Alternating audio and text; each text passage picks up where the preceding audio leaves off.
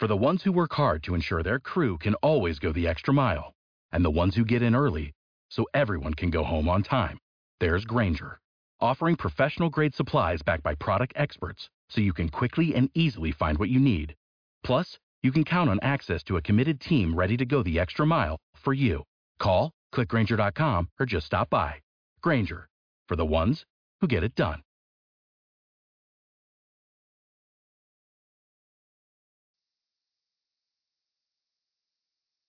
The following has been rated R. This indicates that it contains material of an adult nature. Just thinking out loud. Chat on the air. Just thinking out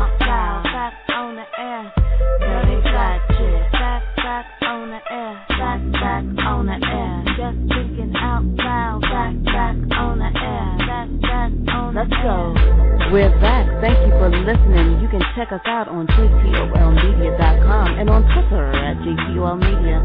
Check us out on Facebook at Just Think It Out Loud Media and the Nerdy Black Chick Talk radio show pages. You are listening to.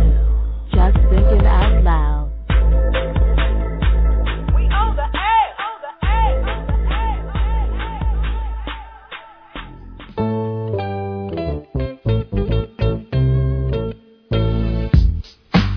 You are listening to Just Thinking Out Loud, the podcast where the nerdy black chicks talk about news, politics, entertainment, pop culture, current events, and of course, general ratchetness. I am the She Bee at She Bee Showing on Twitter, and of course, I am here with my co-host and my fam, Boughetto Rising.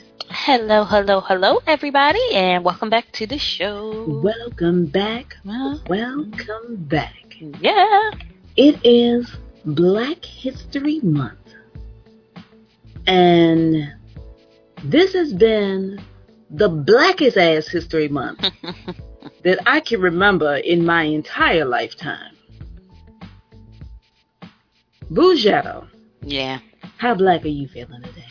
I mean, this is, I feel great. you know, black, I love Black History Month. I know how people have an issue. It should be all year round. I, I, I know, I get it. I agree. You should know your history. It's up to you to learn, explore, and share and celebrate your history and your roots all year round. But just like any holiday, like your birthday, this is the month dedicated to black people, black culture, black history, and black history makers. And this month has not disappointed. I'm telling you, I am feeling extra black. Extra black. Blickety With the blickety black. on it. You know, that that- with the ash in my elbows. the Oh, shit. I'm actually extra black right now. Well, oh, man. you know that if it were up to uh, Stacey Dash, we would not have a Black History Month. We would Right. not have a BET. We would not have an NAACP Image Awards, which unfortunately I missed. Why? Because I broke the chains of Comcast cable, but I can watch it on YouTube. Glory, hallelujah. Amen. It was good too. Girl. I kept hearing about it. I felt so bad because you know I love being able to live tweet or Yeah, yeah. And you know what? This is why I'm pissed. Now you have an excuse for why you weren't live tweeting it out, but usually the timeline is bumping. I don't know if it's just because me and you are always live when we're live tweeting, Facebooking, but it just seems like everybody's watching it. And when the um Image Awards came on, I don't know if people didn't know it was on, but I know I posted a mad post about it. But it wasn't that live, so I will warn motherfuckers that when the Oscars come on, whenever they come on, please, I don't want to hear your sorry swan song, your sad faces and dances, because the Image Awards were live. They celebrated all the movies you want to celebrate. Um, all the winners came up, gave inspirational speeches. Everybody was like, "Look, we are enough." Taraji P Henson came up there and was like, "We don't need to bag nobody for no awards. We're enough." That was the theme of the night. People kept getting up saying, "Thank you, Will Smith. Thank you, Jada. Like we're enough." And they were sitting front and center. It was beautiful, black people. It was a beautiful awards ceremony. I got my life because all my favorites won. That's all I need. So please, people in the Oscars come on, I don't want to hear nothing about, ooh, we didn't get nothing. We had our award show. You missed it. Well, I, I will definitely be watching it on YouTube because uh, I saw that it's on there. Yay! Thank you. Um, so I can catch up on that because, oh, man, I miss a good awards show. Yeah, what's up? It's good. Um, so uh, just quick, how can you reach us? You can follow us on uh, Twitter at JTOL Media and like our Facebook page, which is our water cooler. We're almost up to a thousand likes. Woo! Yay! Yes, we are almost up to a thousand likes, and it's like I don't know what's been going on, but every day I come up and they're like, uh, "More people like your page, more people like your page," and I'm like, oh, "Shit, I think I need to come up with some original content because I share the hell out of shit and be like, "What you do?" We, we see some, and you know what? We share some stuff, and people really like it. So I'm glad you guys are following us. We get more likes and shares. So keep it up, people. Yes, thank you so much. But yeah, we get, we we're going to have to up our our own personal game a little bit because uh, yeah, we've been using the hell out of other people's hard work. I ain't even going to lie. We might get some unlikes if we share. oh, that is true. I want to get no unlikes now. Look now. If you want to follow my opinion, follow me on Facebook and Instagram. okay? You can follow me on Twitter at SheBeShonuff at S H E B E S H O N U F F and Boughetto Rising can be found where? You can always find me on the face of the book um, at Boughetto Rising at Facebook, and you can follow me on Instagram at Boughetto Rising. If you follow me, I definitely follow back, and I tell you what, people, I like pics. I do. You post it, I like it, and you like mine. Hey, que sera sera. Or wait a minute, I used that wrong. Anyway, you follow me, I follow back. so. Um, did I even say the name of our Facebook page? The Nerdy Black Chicks Talk Radio Show page. That's okay. Damn. Okay. Just go to facebook.com forward slash nerdy black chicks and you will find us there. And also just think it out loud. Um, facebook.com forward slash JTOL media. Um, hit us up on email. Let us know what you think of the show. If you have any questions, if you have any topic suggestions, um, go to, uh, let me see, what is it? JTOLmedia at gmail.com and our voicemail number, which is uh, 515-999-JTOL. Got that? I think we got that. We're good? There you go. Anything else? Yeah, we're good. Um, sad news um, and and this is coming from the HelloBeautiful.com site. Make sure that I get proper credit.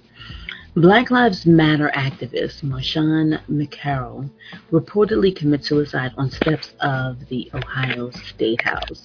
Now, um, I saw this on my timeline and I don't know if it happened. Did it happen today or did it happen yesterday? I think it happened today. And uh, this is just sad news that someone who put so much into helping others, into fighting for black people, um, he just he just didn't have it.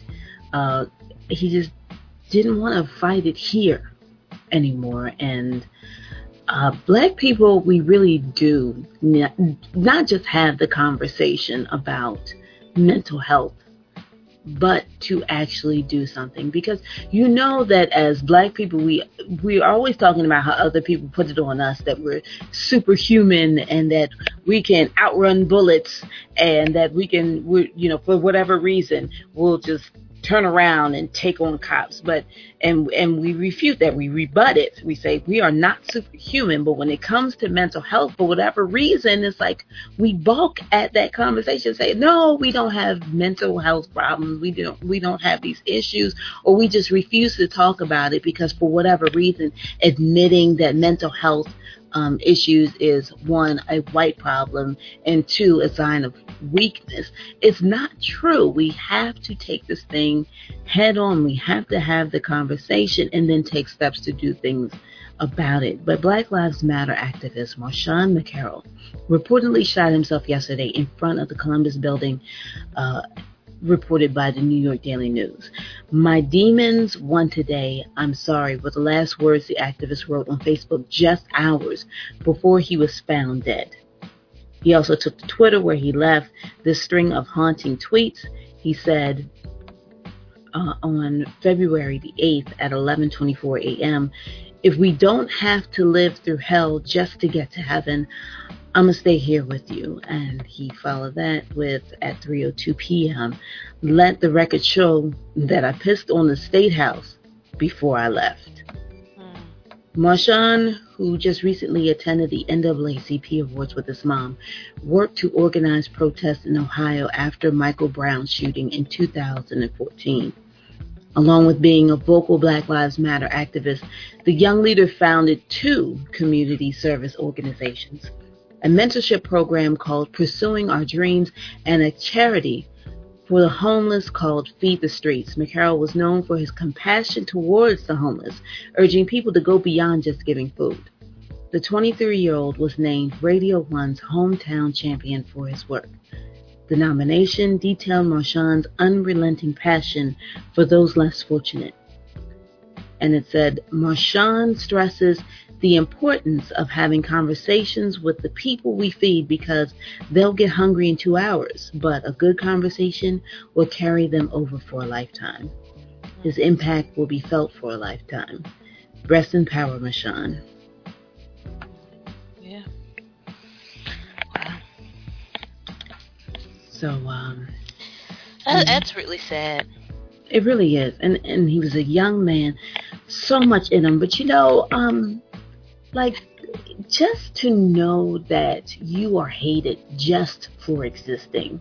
Yeah, it's by your color. It, it, the, people don't don't you know they say that there's um, PTSD mm-hmm. is linked with racism and oppression, yeah. and you know they say post post traumatic slave disorder it's, it's true. It's a real thing. It's a real thing, and people make light of it. Um, I was reading. I read. I read the book, book um, Negroland. Um, damn, I can't think of the author's name. I, I, can pull it up on my Kindle. But anyway, this is an affluent black woman growing up in the 60s in the very it's a very close community of the upper class black America. Like her family always had money.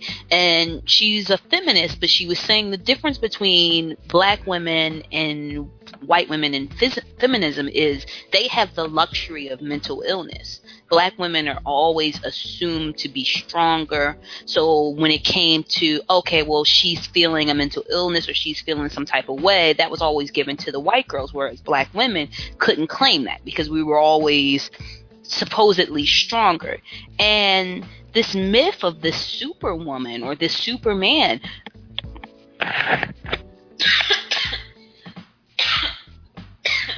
Sorry, I have a cold. But anyway, it, it, it's it's a myth, and we don't want to really talk about it because we're so busy being strong. But there's a lot going on in our communities that's causing post traumatic stress and depression and anxiety. To be a black man and walk down the streets of America is is an experience that you have to be worried all the time because you don't know what's going to happen.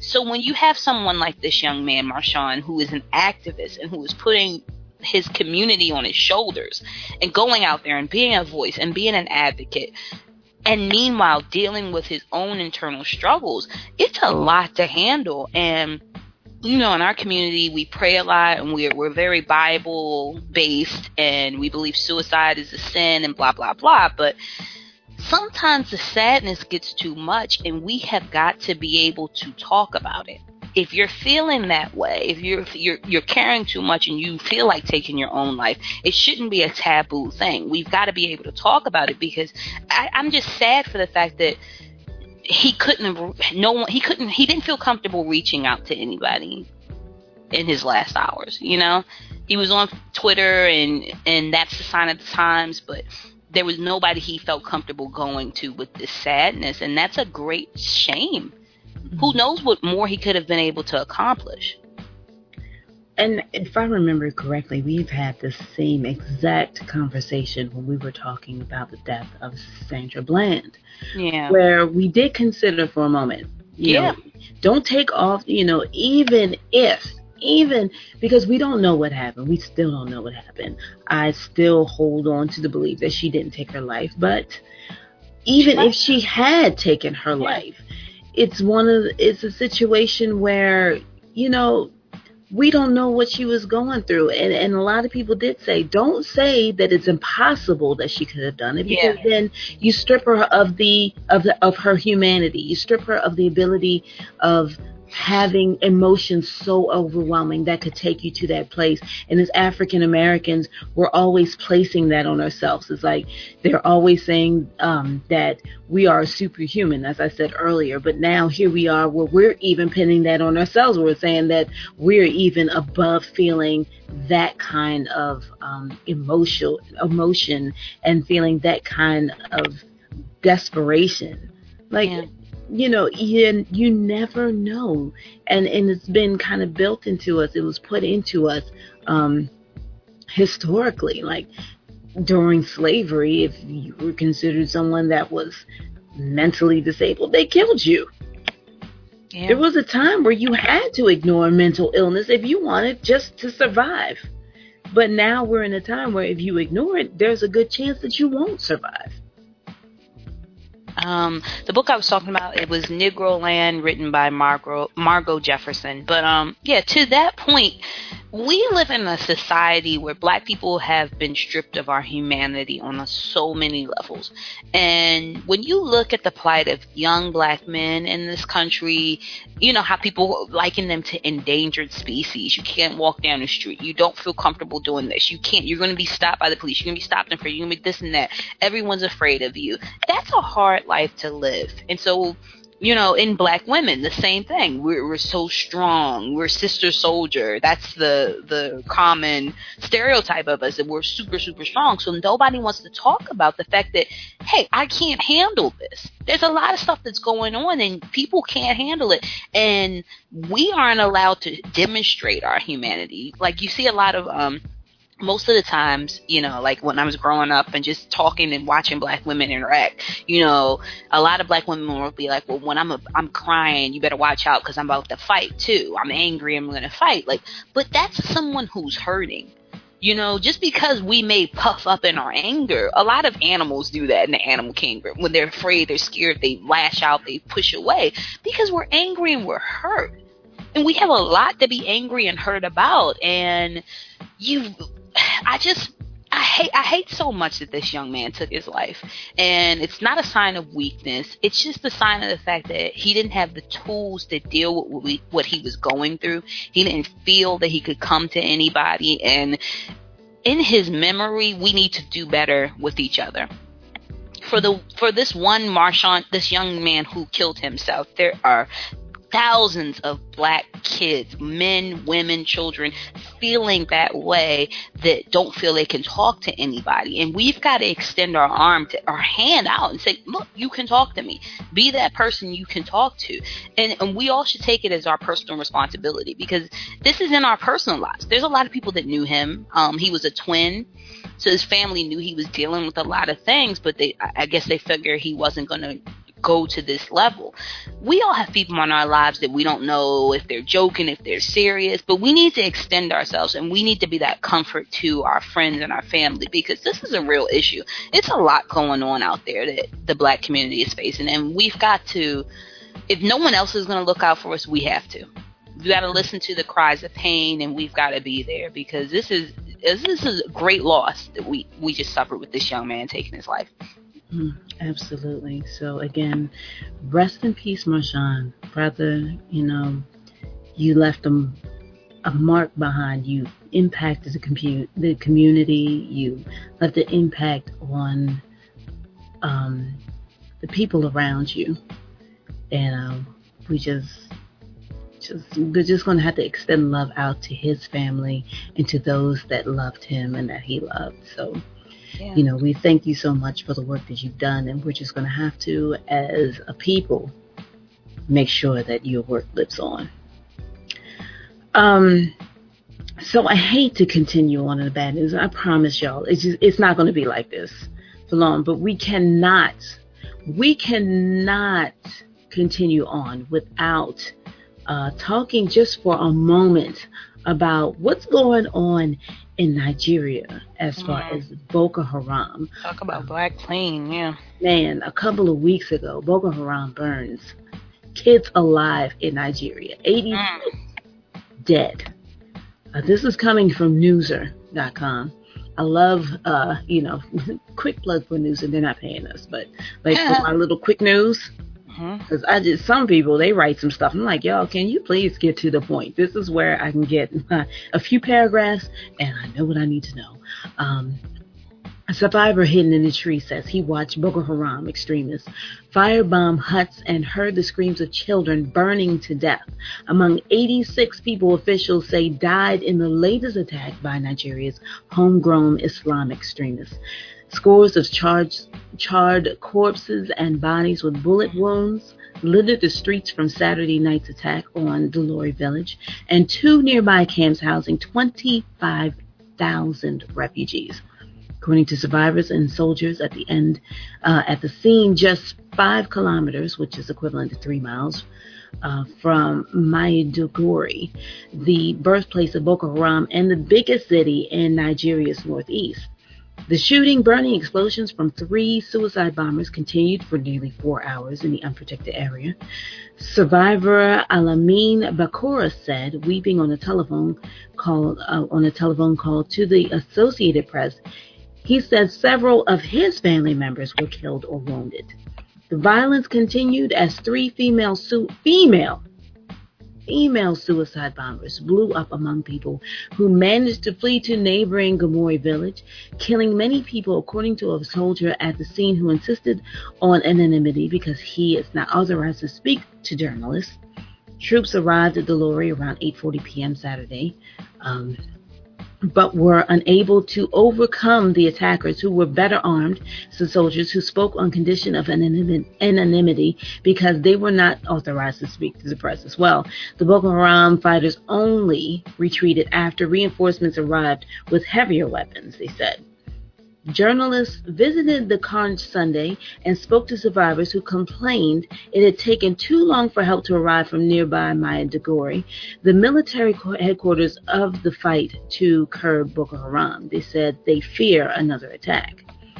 86 bodies were collected by Sunday afternoon, according to Mohammed Kanar area coordinator of the National Emergency Management Agency. Another 62 people are being treated for burns, said Abba Musa of the State Specialist Hospital in Maiduguri. Boko Haram has been attacking soft targets, increasingly with suicide bombers, since the military last year drove them out of towns and villages in northeastern Nigeria. The six year Islamic uprising has killed about 20,000 people and driven 2.5 million from their homes. Wow. So it's already been reported that Boko Haram is even more deadly than ISIS. Mm-hmm. But of course, because their victims are black Africans and the majority of them Muslim. So you're black and you're Muslim your deaths aren't as important than the deaths of um, just over a dozen people in France at a um, newspaper that makes fun of Islam. Right. You know, I, I, was, you know, when this happened, this happened the other day. It, it, um, when when the massacres happened in France, instantly black, white, everybody were changing their their profile pics to the French flag. I didn't do it. I know you didn't do it, but a couple people I knew didn't do it. But a lot of people just instantly we stand with Paris, blah blah blah. The loss of life is the loss of life. Human beings should not be killed for some radical bullshit. But I have yet to see anybody turn their Facebook profile to a Nigerian flag or, you know, mention it like they did what happened to the people in France. A lot of these victims were children. Um, there is a picture, it's a horrible picture of burnt bodies laid out. There's somebody with the Red Cross there. And this is human life and it's heartbreaking. It's it's the images are so just horrific. These are human beings killed too for terrorism. Why don't we care? Why aren't we rushing support? Why isn't the American government? I mean, President Obama, everybody. Why aren't we doing the same things we did for France? Because I mean, we did a lot. You know, we all came together, but we're not doing it for Boko when Boko Haram kills Nigerian people in Africa. And you know, it's the same thing. ISIS are Islamic extremists. Boko Haram are Islamist extremists. So I don't see why the reaction is so. I mean, well, I do see why. I know why it's black. It's African. Nobody cares. But you know, we've got to talk about it here as a black podcast. Um, we posted information on our page when it happened. We posted several stories about it to just stay informed. But these lives are just as valuable as any Frenchman. And you know, we owe it to talk about it and to find out what's going on and to see what we can do. And it's like if you don't, if they don't start paying attention to it, because they've already allied themselves with ISIS. Mm-hmm. You know, so it's not going to be too much longer before, after they finish, I guess, doing whatever it is they can do in those areas that they join forces and start spreading out. Yeah. And then they're going to be, you know, then your European countries and your Western com- countries are going to be concerned. See, it's like it's as long as they're not attacking white people, as long as they're not attacking Europe, it's it's just something that's happening. Yeah. Um, not too long ago, what was it? Two years ago, when um the leader of Syria was fucking up his people Mm-hmm. And and they were having a conversation then about well should should America in, intervene? They're using chemical weapons on their own people. Well, why is the conversation about what's going on in Syria any more important than what's going on over in Nigeria, Chad, and surrounding areas? They're over there in um um where else are they? It's what is it? Western Africa. Yeah. So why isn't any more important to to to discuss what is happening in Syria what ISIS does to a few Americans then what's going on when 2.5 million people have been displaced because they're afraid to live in this territory where uh, Boko Haram is just wreaking havoc, where they're murdering people. Huh. 20 thousand deaths and that's not even worth the conversation? That's not even worth the question of whether the United States should step in? You were ready to step in in Syria. You can't step in now. Right. Crazy. So, I mean, and, and it's like as much as we can talk about the most we can do is talk about it to bring awareness to it um, at least to our listeners which is important in itself because our listeners can share that inf- information with their friends and the people that they know. But um, America's got to do better. Like we're very selective about who we're going to help yeah. and how we're going to help. Oh, okay, we'll send them aid. We'll send them food. They need more than aid and food. Damn it, they need intervention. They need somebody to help them out as much as you're willing to go over there and help Israel uh, run the, the Palestinians out. Right. You're ready. You're ready to help them with that, but you can't help when you've got innocent children being burned alive by suicide bombers. Hmm. Yeah. And all because Boko Haram believes that these other uh, Muslims aren't, for lack of better phrasing, Muslim enough. I was just thinking that in my head. They're not Muslim enough. And that's what this whole thing is. I mean, I can't pretend to understand what is going on in Africa in the Middle East with Islam. You know, Islam um, is a religion that means peace. So this is not the foundation of Islam, and I'm not going to act like I know a lot about um, the religion, but this is pretty, from what I know about it, um, a great religion that so many millions of millions of people across the world believe in. This is kind of like an this is an abomination. killing innocent people all over the place. So I don't know what this is about. These are extremists. These are terrorists. They're violent people that are hurting innocent people um, that are Muslim across this country. And and um, like the president said, um, President Obama was in Baltimore, yay, um, last week, and he stopped for the first time at a mosque um, in his presidential um, in his presidency. He stopped at a mosque. He stopped at a mosque in Baltimore. Hey, and he talked about it. He said it, Islam means peace. So these extremists that are going around killing people, this is very much against the principles of Islam. So what they're doing over in Africa, Boko Haram and ISIS, it, it's an abomination of the religion and many and not to say that christianity is any different. We all know history. Christians have killed people in the name of religion and have been wrong.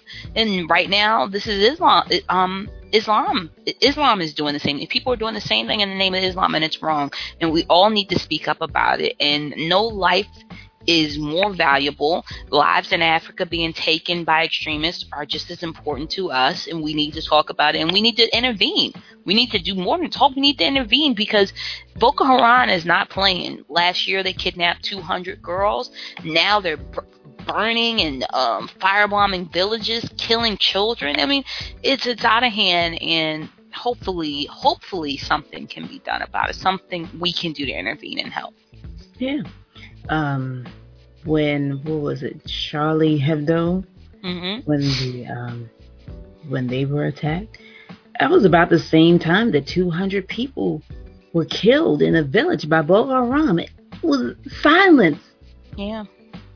No one said anything. Mm-hmm. But you you had world leaders coming together to do a damn selfie in yeah. Paris in solidarity. You know, you you can you can talk about joke, you can disrespect someone's religion, someone's faith, the core of someone's being, and when they lash out and and and not saying that anyone deserves to die. That's that's not the answer for someone disrespecting you. But when you see this dynamic and you see that these people weren't 100% innocent, and you still come together and rally around them and say, hey, we need to support you guys. This shouldn't have happened to you. And you have people who were 100% innocent and can't say anything. There's a problem. Yeah. We need to get our priorities together. Yep. Now, I can say that President Obama did not show up for that selfie. Thank God. Not sure why but I wasn't mad at him. Mm-hmm. Okay. Okay. Um, qu- real quick, and I know this wasn't on our list of things to talk about, but I really do want to put put uh, put this out there. We have to say something because just last week, Black Lives Matter activist DeRay McKesson threw his hat in the ring. So now there's 432 candidates for the um, Baltimore mayor race. Yeah, yeah. Um, you know, I was thinking about that when we were talking about um Marshawn, and I was thinking about um DeRay running for mayor of Baltimore. Um, I'm not. I'm not totally sold at all on the idea. I think that a lot of people think Baltimore is a joke or you know some kind of experimental playground for people. Um, if he wants to come here and actually put some work in and care about the city and you know do something here in baltimore and wants change i'm all for it. And i posted on my page i was like you know what? I would actually love for him to win because I would love to watch the like real time corruption of a candidate. Baltimore City is a very unique place. That's why this whole Freddie Gray trial, the police that are accused, the whole situation, it to me does not feel and it is not the same as everywhere else. This is a complicated city. So um I would like to see how he is going to actually fit into our po- political system. Baltimore has been ran by Democrats, Baltimore City forever. Um, you've got Baltimore City Democrats filling the uh, city council, the mayor's office, city council president, all kinds of councilmen all over the city for decades. Still, Baltimore is fucked up. So, to me, and maybe I'm just cynical, I, I think the corruption, the real problem in Baltimore is who's paying these people to sell out their own. And if we can watch DeRay get sworn into office and then see his trajectory, see if he actually can resist the temptation to succumb to corruption, if he's going to keep to his whole, you know, I'm an activist, blah, blah, blah, I would like to see that. I would like to see then how he interacts with the police community because once you become mayor, you become mayor to a city that is the 19th most dangerous, violent place in the world. Not just in the country, in the world. So you're going to actually need your police department instead of screaming and how much you don't like the police. You're to actually have to work with them because you're to have to have a handle on crime. I'm really curious to see how someone like him is to handle corruption, the problems, the poverty, no jobs. I'd like to see it in real time. So I'm not I would I would actually really like to see him win, but he's way behind. You've got Sheila Gift Card Dixon running. She's a shoe in right now. She's way ahead in all the polls. Um, Marilyn Mosby's husband is running off the Freddie Gray pay, so he's in the race. Catherine Pugh and some other people. So you, eh, he's got a lot to contend with. But good luck to him. yeah. Um so I know when the news hit my news feed, and I I saw a lot of people like yes excited, and um when I saw it was it the Grio and the Root ran the story. I'm looking and everybody's like yeah I'd vote for them, but most of the people that were saying that I checked their personal profiles and they're like and California and Wisconsin, and I'm like wait a second so you mm-hmm. say you vote for them but you're nowhere near Baltimore. Nowhere like you don't even know what's going on there. Now, I'm not a resident of Baltimore City. I'm 30 minutes outside of Baltimore City. However, I do have an interest in what goes on there. One, because I do have family that lives in the city mm-hmm. uh, on both sides, on both my side and my husband's side. I'm also aware that I don't live in a vacuum. Baltimore is not in a vacuum, and things that affect Baltimore eventually affects what goes on in uh-huh. surrounding areas. Yep. So I can't say, well, fuck Baltimore, I don't care. Like, no, it's we're connected, damn it. so I need to know what's going on with y'all mm-hmm. because you are the, you know, Baltimore, y'all are the closest major city to mm-hmm. me. Even though it's a small city, it's still a major city. So I'm I'm looking at this and I'm like, okay, so I am completely in support of our young activists taking the next step beyond marching and protesting mm-hmm. and actually infiltrating our political system. You mm-hmm. have to get on the inside and fix things from the inside. You can't just be on the out, like you said on the outside of City Hall screaming. You've got to be on the inside working the system as well. So mm-hmm. I'm completely in support of that. That being said, I think that a city council position would be the ideal start for someone like DeRay because Baltimore has so much going on outside of um, police brutality issues. Mm-hmm. From a lot of what I'm hearing from residents is that they're even more concerned about the crime rate. And everything I've heard from DeRay about quote unquote black on black crime, which is just basically just crime, but is that okay? Well, we're not going to talk about that now because we're talking about Black Lives Matter. To me, he has been like I see him as a single issue candidate. Right. And so as as I can see him going hard on black on um, police brutality. I can see him as an educator taking interest in fixing the educational system in Baltimore City. But what are you going to do about crime? What are you going to do about poverty? What are you going to do about all the other things that are going on in Baltimore that other people are focused on? Because while Black Lives Matter is something that we have to be invested in, while police brutality is something that we really have to address, it is not the uh, only thing. It's like a big national discussion, yes. But, but Baltimore City has something going on because you do need your police department. You need them. And if he is seen as somebody who is anti police, those who are concerned about their safety are not going to vote for him.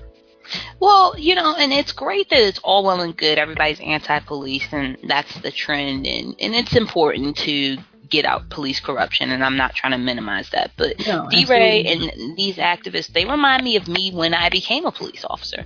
Um, I had the whole pie in the sky kind of, I want to save my people because I'm from West Baltimore. I grew up in poverty, surrounded by all the stuff that's going on now. When I was younger, um, the murder rate that we're all upset about right now was the norm. We were seeing 300 body counts every year. And that was the norm to me, you know, being in a violent city and being young. I was like, oh, this is great. We're the baddest place ever. And I loved it because I was so dumb and young. I didn't understand what that really meant for me and my, you know, my community. So being a police officer, a new police officer, I was like, I'm going to rush in and save everybody because I'm black, I'm I am educated, and this is my people. I know what's best kind of like an activist.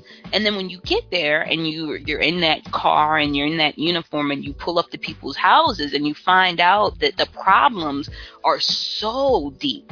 It's way more than just a crime issue. It's a social work issue. It's a it's a education issue. It's a parenting issue.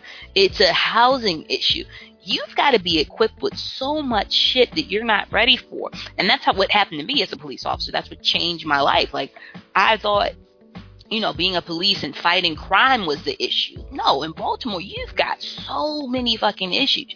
You've got people, you've got people who don't know who their parents are, who are children are raising other children, who don't have suitable housing. You walk into some of these houses and you're like, damn, these people don't have running water. Look at their refrigerators, no food in it.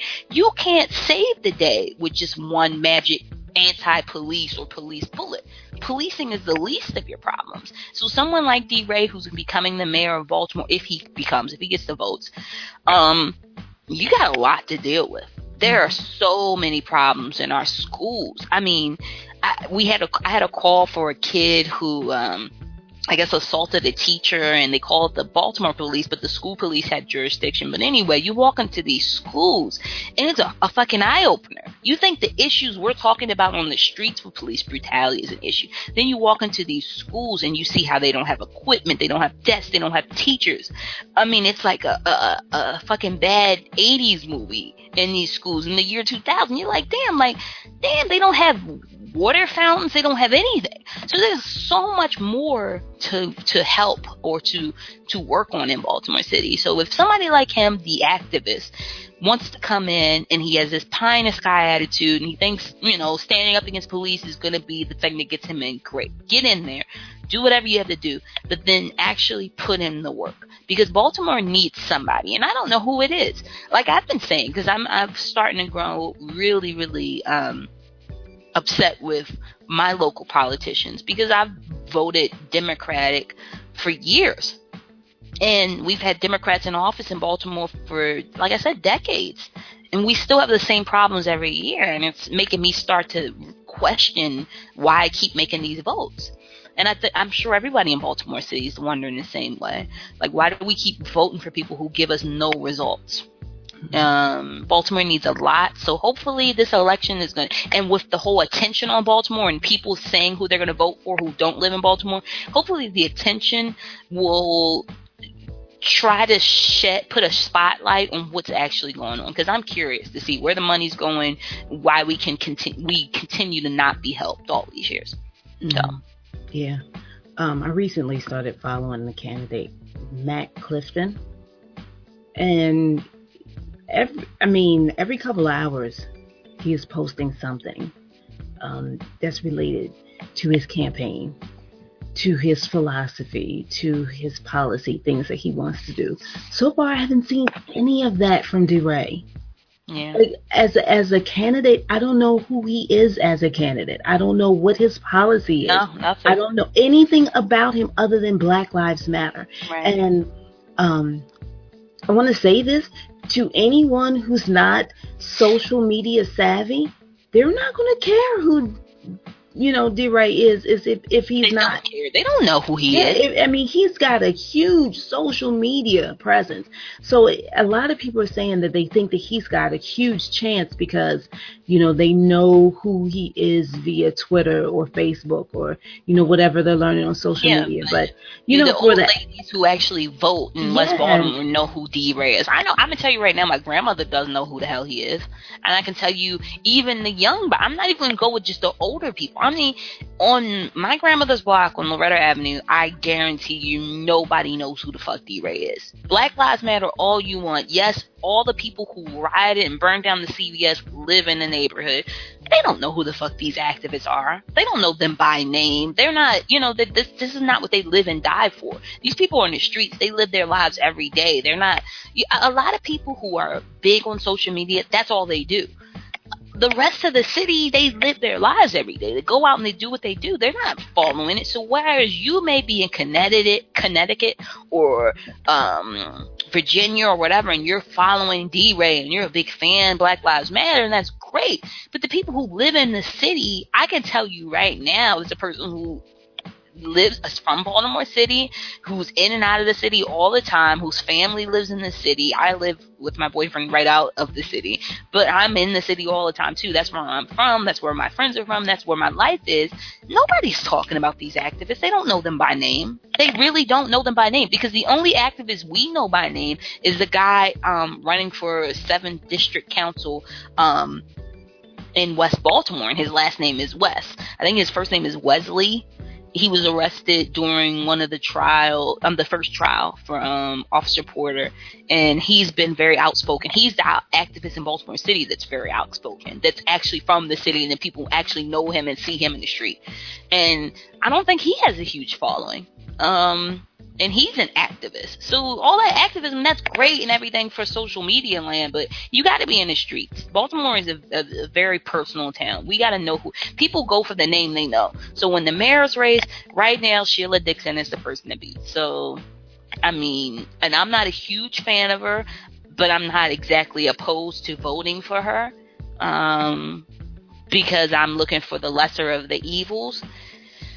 So I mean, it- I mean, unless DeRay can show me something, and, and honestly, I wouldn't mind if he won. I, I'm not against him at all, but you got to show me that you know about Baltimore. Here, you got Sheila Dixon, who's got a lifetime in Baltimore, from Baltimore. Kids go to school here. Who is when her social media is up, you are seeing her on the buses in West Baltimore and East Baltimore. She's on Greenmount on the 13 bus. That's her video upload for the day. I follow her on um, Facebook too. She's she's smart she's out there and she's putting up videos too. So the people who know her or the people who are voting, they're seeing her down Lexington Market. Where's DeRay? I mean, if this is important to you, you need to go where the people are. Let me see DeRay at Mondawmin. Let me see DeRay down Lexington Market. Uh, I don't know. Good luck to him, but we'll see. Exactly. So, like, if this was a way to bring attention, national attention back to Baltimore again, I mean, you definitely did that.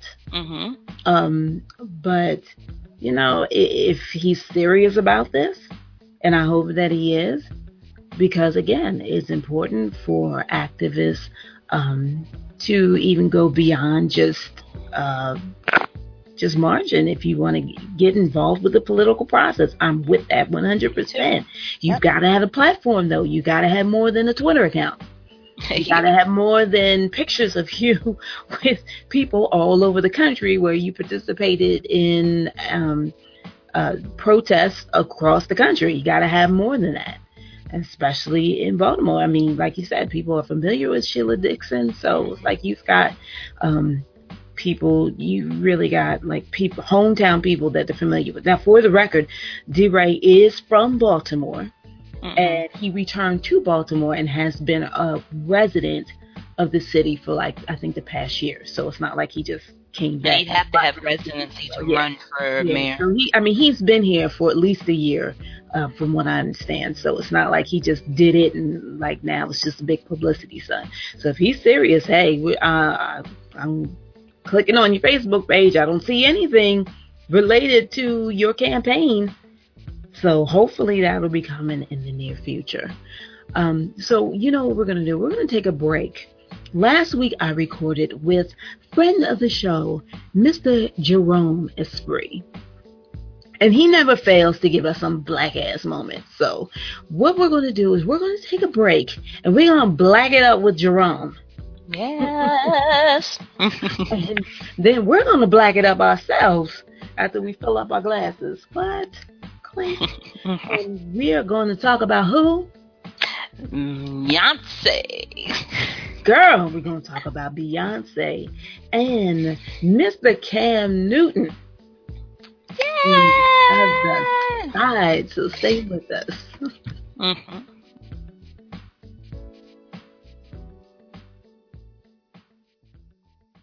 I am joined tonight with the dapper, the intelligent Mr. Jerome Esprit. obviously you're not black. Like, who cares that you actually came on to read this and got offended that black people are having black people news? We're gonna jam pack this episode with blackness. Yeah. I just grew an afro in five minutes. The interesting thing is, like, every time we start, uh, you know, people talk about culture, they have a big problem with dealing with the fact that there's a, there are different cultures.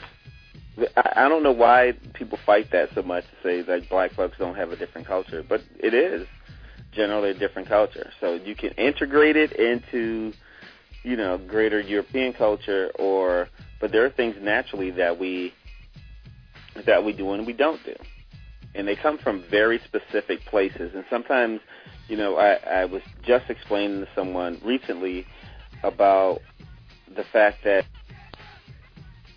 most black folks, i- i- if you don't take African American studies, you don't know a lot of heritage. You need to study heritage to figure out what heritage and culture and what difference is and what's integrated. But one of the things that I, I had, uh, you know, I made mention of and I probably shouldn't. I'm kind of hesitating on saying this again, but it's it's like the infighting in the black community is always like um, is always overblown because we've always been critical. But there are some things that we always hold held a common thread in, right? So even during slavery, um, white folks generally thought that if you, know the song "Wade in the Water." Mm-hmm. people people people who think that that's a spiritual, spiritual have bumped their heads. They need to take African American studies because because even the house black folks and the field black folks never told white folks what wade in the water is. Mm-hmm. If, if you don't know, you better ask somebody. I, I'll, I'll tell you. I'll tell you for the purpose of the program. Wade in the water was trying to give people instructions on escaping because you have to wade in the water so the dogs don't track you. So as they're singing there, white people are saying, "Hey, look at them! They're happy Negroes, and they're singing instructions on how to get away from their butt in their songs." It's hilarious. You know what? I remember learning that from Black Aunt Viv on that episode of Fresh Prince of Bel Air, where yes, that's it- where I learned. I didn't even learn that from school. I learned that from Black Aunt Viv on TV. Yeah, yeah. She because she she alluded to like the messages encoded in in music, but I I am saying that to say that no matter how much Stacey Dash drives us nuts, there are things that Stacey Dash probably won't even reveal. Not that she don't know them, but even when we disagree on how we are supposed to integrate or not integrate, you still there's some things you just don't tell. So we know that there's a culture cultural difference, and um, but nobody's gotten that crass to go sell black people out. White people normally don't do that, and the people who don't know, we just don't tell them for their own safety, mind you. in the words of Harriet Tubman, kind of thing. Like, you know, some people get Harriet Tubman. She killed a lot of people, right? So if you can't keep your mouth shut, it's pretty much how it went down.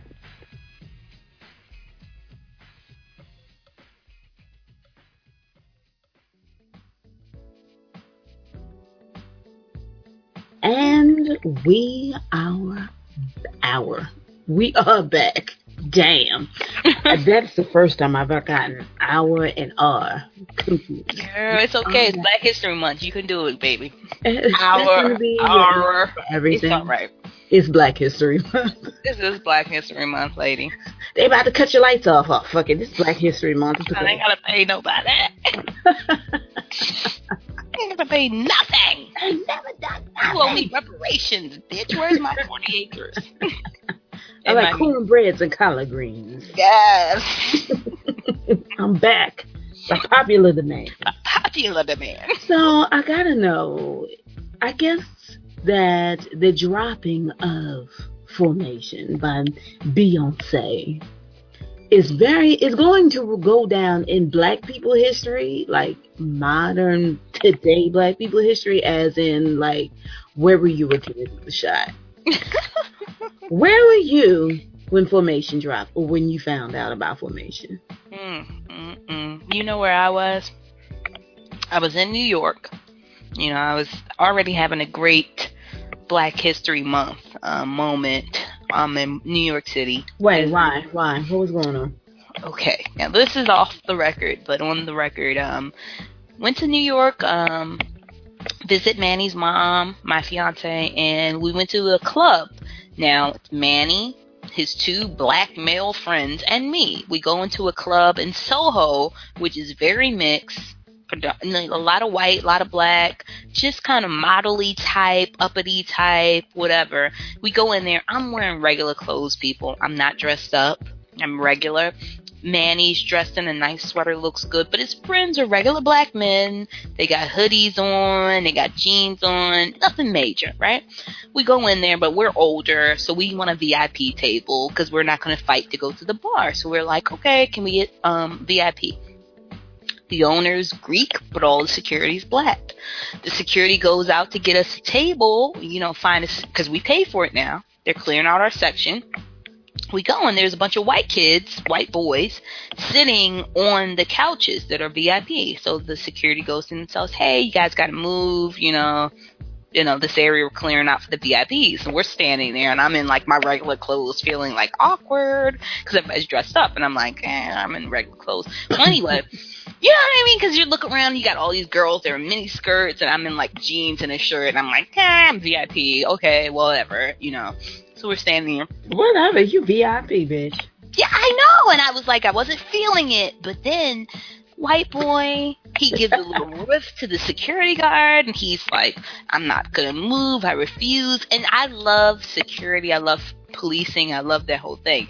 It's strategic. So he's combative with the person he's talking to, but he's not really paying attention to the other security guards in black that have now surrounded his ass. And he's like, I'm not moving. And he's got a really tall friend, another white boy who's like six foot something. And he's like, No, my friend, blah, blah, blah. White boy pushes security. Next thing you know, security jumps his ass and literally lifts him up, drags him out of fucking the area. and me and Manny and his friends, we look at each other and we're like, wow, this is Black History Month too, right? Because it's a multicultural mixed crowd, a lot of white people, and they see like these white boys getting yanked out by all these black security guards for the black people that need the VIP section. So I was like, yeah! So I'm already on cloud nine, right? So I had a great night, and then the next day, Beyonce drops Formation, and I'm like, oh my god. Where were you? Were you in a restaurant? I was actually in his mom's house and I saw it and I was like, I wonder if I can look this up online because you know a lot of people when they drop videos like Drake Hotline bling, you had to find it, you had to search for it. Formation was everywhere and I was like, oh shit! And I kept playing it and playing it and playing it. I was like, oh my god! And then I saw social media go crazy and I was like, oh my god, this is happening. This is really happening. Where were you? What was going on? I was at um, a celebration of my father-in-law's life uh, party, and I mean it was a real party. Yeah. He didn't want a funeral; it was a party. Yes, Mr. Fred, rest in peace. I love that man. Um, but it was a party. Like they had karaoke and they did uh, the electric slide, like the electric slide. That's how you know it's like old slide. school. Yeah, it's like Oh. old school stuff. And so I saw it and I'm watching it and I'm like kind of halfway paying attention to it and halfway listening to it, but I didn't catch any of it because I had so much going on around me. So the next day, which was what Super Bowl Sunday, Sunday. Yeah. was when I watched it, and I'm like, let me look at this video again and see what I'm missing because that shit looked like you know just looking at it, I'm like, there's a lot of shit going on. What is she talking about? Right, right. Listened to that shit and I felt like every ancestor, every Oh. slave, Zulu, everybody was like, Yes. bitch, you wasn't paying attention to this shit. This is the blackest, blackest, blickety blackest ass shit that you gonna see. Watch it again. So I watched it. I'm like, oh my god. I'm Yeah. listening. I'm looking at the imagery, and I'm like, oh my god. Now Yeah. you know, we've had conversation about Beyonce. You've always been like a straight up stan, and I was like, I think I'm at one point. I'm I said I was like, I'm tired of hearing about ass. Like this was a few years ago. I'm like, I'm tired of ass. Mhm. But at th- she she got me. Yeah. You got me, baby. You reeled me This in. was it. This This did it. This was Michael Jackson. This is it tour. This bitch, I mean, this chick. uh, Excuse my language. Whatever. She like, I'll be a bitch. I'll be all that. This, this is, and when I say bitch, I mean it lovingly, sisterly. This, I'm praising, I'm bowing down to the Beyhive. She said in the song, I like my Negro nose with Jackson 5 nostrils. Jackson 5 nostrils? Do y'all know what that imagery means? I'm talking about big nose.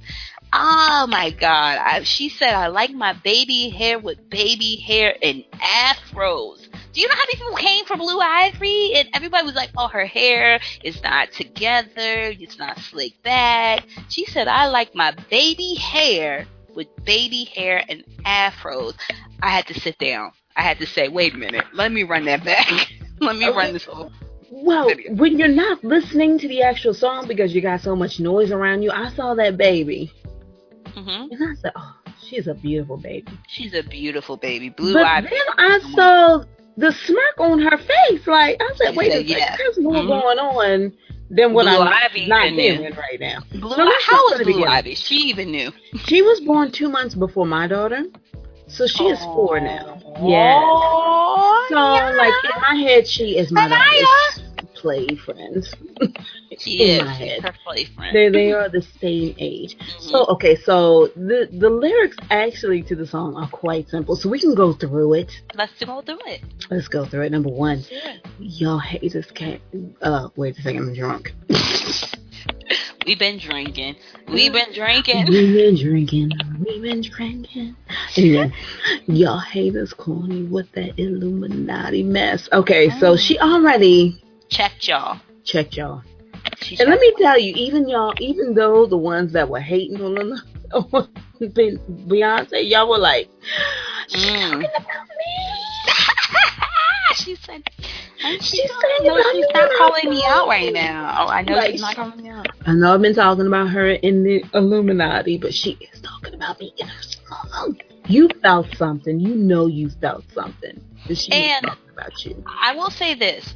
Jay Z has also checked the Illuminati rumors in his songs and said the devil, no, white people want the black people hate their own kind. A nigga gotta be Illuminati if a nigga shine. He said that in one of his songs, and he's like, you know, come on, black people. You get successful black people, and they have to be the devil. Check ourselves before we wreck ourselves. Let's think about it. Back to formation. Go ahead. I'm sorry. Um, paparazzi catch my fly, my cocky fresh. Yeah. I'm so reckless when I rock my Givenchy dress. Okay, I wish I had but- one. Did you say, you know, did my, my eyes zoomed in on her hand when she did that. She did this thing with her fingers. Mhm. And she does it a few times in the video. Mhm. Mhm. And I don't know what it is about that, but I'm just like, bitch, you got me. You got me. That's right. So when I'm watching this for the second time, this time actually here, and I'm like, okay. So she's calling out the haters. She's talking about her dress. Mm-mm. Um, I'm so possessed So I rock his rock necklace. Rock necklace. I love that part. Talking about a husband. I love that because you know you are married to Mr. J, and I am about to be married, and so I'm possessive. I would rock his chains too. Okay, okay, I feel that, baby. I feel it. Okay. Exactly. Married 11 years, and I. Ooh, and you just had an anniversary. Yes, we storm. did. It snowed, it 11 snowed on the wedding. You know, It snowed we on the anniversary. Exactly. That's exactly how it went down. Okay. Uh, yes. Shout out to love. Um, then she goes into my daddy Alabama, Mm-hmm. Mama Louisiana. What? You mix that Negro with that Creole, Creole. make a Texas Bama. Now, I'm jumping up. I'm dancing. I'm dancing. she said, and we go back to what you pointed out. I like my baby hair with baby hair and afros. So she's checking somebody else again. All the haters. Remember that heifer that started the change.org petition? yeah. Yeah. Come on, black people. And she get Beyonce to do her baby hair. Bitch, you do your hair. Maybe you might you appreciate having bald ass edges, but that Mhm. baby got all her hair. That's right. That baby is. You know what? This is what I'm saying. You know, and that the thing about Blue Ivy, I was very angry with a lot of people who hated on Blue Ivy because a lot of people did, and people were saying, "Oh, her hair is nappy," blah blah blah. They don't do her hair.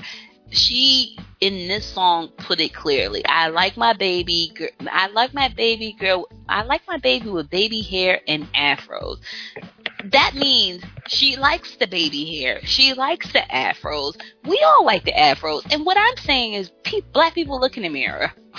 look in the mirror. When you were a baby, you had the baby hair and afros.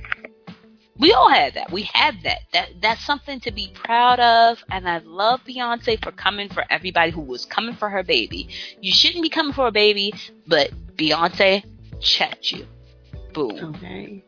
Again, my daughter is the same age. Now her hair isn't the same texture, but I love it when her hair is just wild. I mean, she's cute and everything. I, however I do her hair, it's beautiful. Mhm. But there's something about letting her be free and running around the house with that wild ass hair. You've got an entire lifetime to fuck your shit up. exactly. And it's like people, we don't realize that. We don't realize that when we're young and free and our hair is pretty and curly and nappy, we don't really, really value it. Now you have a lot of grown women going back to natural, but we don't realize that we don't appreciate it as much. And Beyonce is saying, I'm not fucking up my baby hair. It's going to be free, it's going to be wild, it's going to be pretty, it's going to be curly, it's going to be nappy, it's going to be beautiful. And she's embracing it. And when Beyonce does that, oh, freedom. Snap my fingers. Exactly. So leave that baby hair alone. And she was in, and Blue Ivy was in the video. Like, bitch, I know. She did. She seemed like she knew what was going on. She was shaking her little, her little out, um, her um shoulders was rocking back and forth. And I was like, oh, Blue Ivy got an attitude. Blue Like, Ivy said, yeah. face. Like, bitch, I know who I am. She said, I know my mama talking about me right now. Okay. I like my baby hair. She was shaking her little Yes. hair. I said, yes, Blue, get it. Okay. Next, I love my Negro nose with Mm. Jackson 5 nostrils. My hand is in the air. You guys cannot see me, but my hand is in the air on that one. Okay. And I, I looked at myself in, in the mirror and I was like, because I, I, my nose, I don't have the typical Negro nose. We The- have a Taylor the nose. flat wide. Exactly. We don't We have don't have a typical nose, Negro nose, but uh-huh. however, but- yeah. However, it is a it is a Negro nose, and there is no doubt about it. Now, some people said that that's her talking about her own nose. Then again, I've heard people say that her that's her talking about her husband's nose because we know Jay, we Jay all know Jay got a big nose. Black ass nose. Hey, you know She what? said she loved that Jackson Five. And you know what? This is, you know, just real talk. As the Nerdy Black Chicks discuss formation and that line, I've always disliked my nose because it has the pointiness to it. My nose, you know, we have a little pointy tip to the tailor Mhm. nose. So I've always hate, I've always disliked my nose because I was like, it's so pointy and it's weird to me for a black person to have this kind of nose. So I'm marrying someone who has that Jackson 5 nostril, and I love it. I love his nose. He's always like, oh, my nose is big. I'm like, I love that nose. I want that nose on me. And to hear Beyonce praise that characteristic of a black person's face, something that, you know, going back in history and going back to, you know, black people being shamed about our noses and our facial features. The nose is something people always pick on, like the big nose, the big broad nose. To have someone, the, the hottest pop star in America say, I love that uh, Jackson 5 nostril. Yes. Yes, yes, yes. That's what I love too. That's why I'm marrying one. Thank you, Beyonce. she was like, my husband's nose. Oh, oh yes. I said the same thing. I Girl, got I was super twerking. coolers though. I might not have that flat wide nose, but I got them super coolers. Yeah, we, we do got the lips. We didn't get the nose. We got the lips. Earned all this money, but they never take the the country out of me. Well, I ain't got no money, so Neither. I ain't got no money and I'm country. we gonna skip past that. We ain't got no money over here, bitch. We ain't got no money, but I I damn sure is country. I got hot sauce in my bag swag. Well, Now we all can. Most of us can relate to the whole hot sauce in the bag. Not just hot sauce. Now, now, that's just one aspect to it. But I can remember the times my grandmother had like a chicken leg and a Mhm. slice of bread in her bag because yeah, well, you never know when you're going to get hungry. you gotta have a chicken leg with slice of bread. You don't have. Let me tell you, in a Let me tell you, all my grandmas, and I got three of them living. All my grandmas appreciate a slice of bread on top of any meal you have. It, bitch, if you don't have a slice of bread on top of your little chicken leg, whatever you eating, you need a piece of bread on the side. If you can, you can carry that with you. You need to have it. We gotta have it. Because you never know. You can't reach back. If you get hungry, at least you had You gotta- You remember that episode of The Fresh Prince of Bel Air when um, uh, Uncle Phil was getting awarded for something and he wanted to pretty much ignore his background. And his Mhm. mother came to town and she was offended because she felt like that he was ashamed of his? Yeah. upbringing. And she reached in her purse and she pulled out like macaroni and cheese Mhm. and chicken legs. And they was at a fucking banquet where there was food being served. And the Mhm. white lady was like, "What is this? This smells divine. this is what we do." We went to, like I said, we had that party this last weekend, and they had a cash bar. I didn't have hot sauce in my bag, but I had three minis in there because I ain't paying for nobody's fucking liquor. It's there you go. In my bag, I have resources.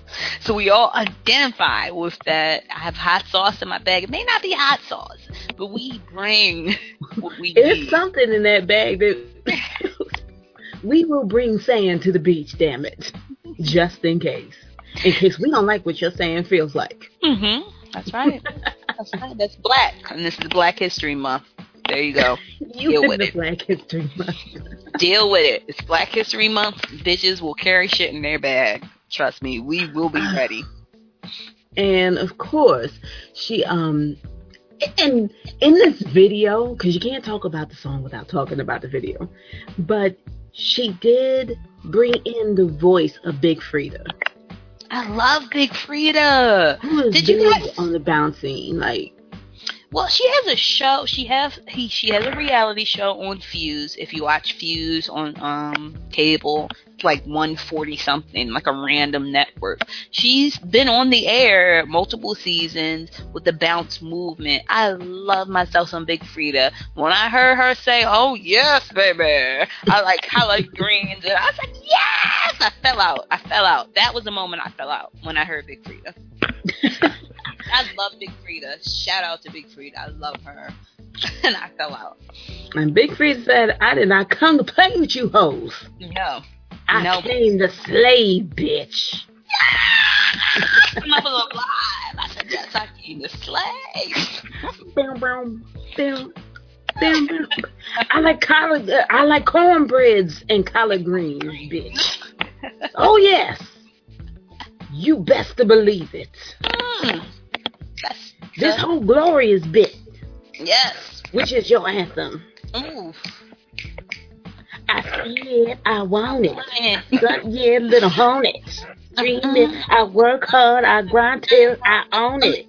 Okay.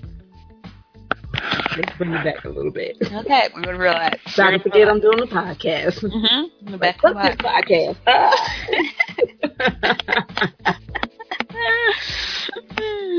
I twirl on oh my my haters, and I know every woman listening to the sound of that twirl identified with I twirl on my haters because we all do it every day.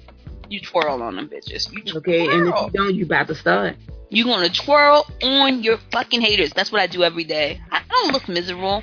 Hater comes around, they say some shit. I don't get into it back and forth. I twirl. I say, yes, bitch, I twirl. Makes them mad. You twirl on your haters. Everybody watches Real Housewives of Atlanta. We know Kenya Moore is the queen of twirl.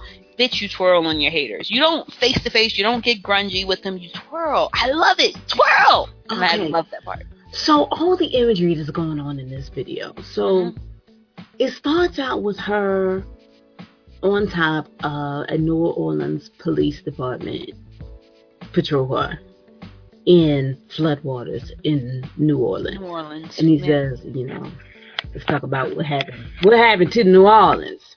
what happened after New Orleans? Yeah. Well, um, her mother again is from that area, so she's bringing attention back to an area that has continued to be disenfranchised prior to Katrina and damn sure after. As a matter of fact, I think not too long ago we were talking about how a congressman actually had the nerve to even pose the question: Should we rebuild the Ninth Ward? Mm. Like, fuck the people that are still there. There's still people there, but fuck them. Should we even bother rebuilding it? On top of that, you still have a police brutality issue. Yeah. So, in and for for those of us who didn't already know, and and because it, it's easy to kind of get caught up in uh, the newest stories, because whenever you log on to Facebook, there is one police brutality story after another, after another, after another. And what the hell can you do? Like you can barely keep up with all the names of the situations of what cities, what states this shit is happening because it's happening all the time everywhere. But in New Orleans, shortly after Katrina, September 2nd, 2005, um, 31 year old Henry Glover was walking through the parking lot of a strip mall in a section of the city called Algiers where he was shot in the chest by a police officer standing on the mall's second floor balcony. Now, at the time, I guess it wasn't known that a police officer had shot him. And someone else uh, by the name of William Tanner, who was a citizen, kind of came across the scene, saw him, dragged Mr. Glover into the back seat of his car, and drove around this nearly deserted city. Because, mind you, this is after the flooding, so there really wasn't a lot of stuff going on. Hmm. And he finally found a group of police officers. And instead of helping Mr. Glover, who was bleeding out in the back of this man's car, they cuffed William Tanner, arrested him, and did not provide any assistance to Mr. Glover, who ended up bleeding to death. Now, his body was found later on in a car that had been set afire. Hmm. Now, after investigation after putting the pieces together, those an officer, um, five officers were eventually charged for his murder, and other charges related to the cover up, the burning of the car. The officer who shot Henry Glover, by the name of David Warren, was convicted of manslaughter in 2010 and sentenced to 25 years in prison. But in appeals court, threw out his conviction, deciding that Warren should be tried separately from the other officers whose charges were related to burning the car. So now here we are, what, a little over 10 years later, no justice, no real justice for this man who was shot unarmed. He was black in a city that was left for for nothing. In addition to that, you had um, people who were shot to death, two men. One, I believe, was 18 years old, another one in his 40s. Shot to death by police officers on a bridge and they haven't been brought to justice. they were convicted and then they took their case to appeals and it was found i guess that the prosecutor had done something shady so they appealed on um, prosecutorial misconduct and their convictions were overturned and they were given a new trial date. And it's, to my knowledge, and I've been googling trying to find new information, that this they still since the overturn of the conviction, they haven't been brought to justice. So the video starts with Beyonce sitting on top of this police cruiser in floodwaters in New Orleans. So Beyonce's already starting off seconds into this video with some black ass commentary on what's happened what's happened and is continuing to happen in New Orleans and also across the country to innocent unarmed black men and women at the hands of law enforcement. Yeah, I, you know, I, I love the part of that video. I love the police car uh, submerged in the water. I don't want to jump ahead, but she's bringing up a real issue that is going on today. it's a current issue. We go back to New Orleans, Katrina, and everything that they suffered, but there's something that's going on right now. You invoke Mike Brown, Eric Garner, Tamir Rice. This is an issue that's facing black people right now. She brings it up in the video. Perfect. So she does that. And then also in the video, she's dressed beautifully in these gowns with all these beautiful brown women of various shades with uh, their hair wrapped in braids, and she's got her hair done up in different styles. She's got box braid, box braids. She's got just her hair out this big, beautiful, glorious hair. She's got it done up in an updo. Like it's just every time you see her, she's got a a, a short, I guess, almost. Almost like a blown out fro like it's just she's got her hair done in different ways She's got black women shown in different shades and different hairstyles. She's got black women in a, a, a hair store, in a beauty supply store with uh-huh. blue hair weave and long hair weave right. and short uh-huh. styles. She's got black men. Um, she is featuring trans black people.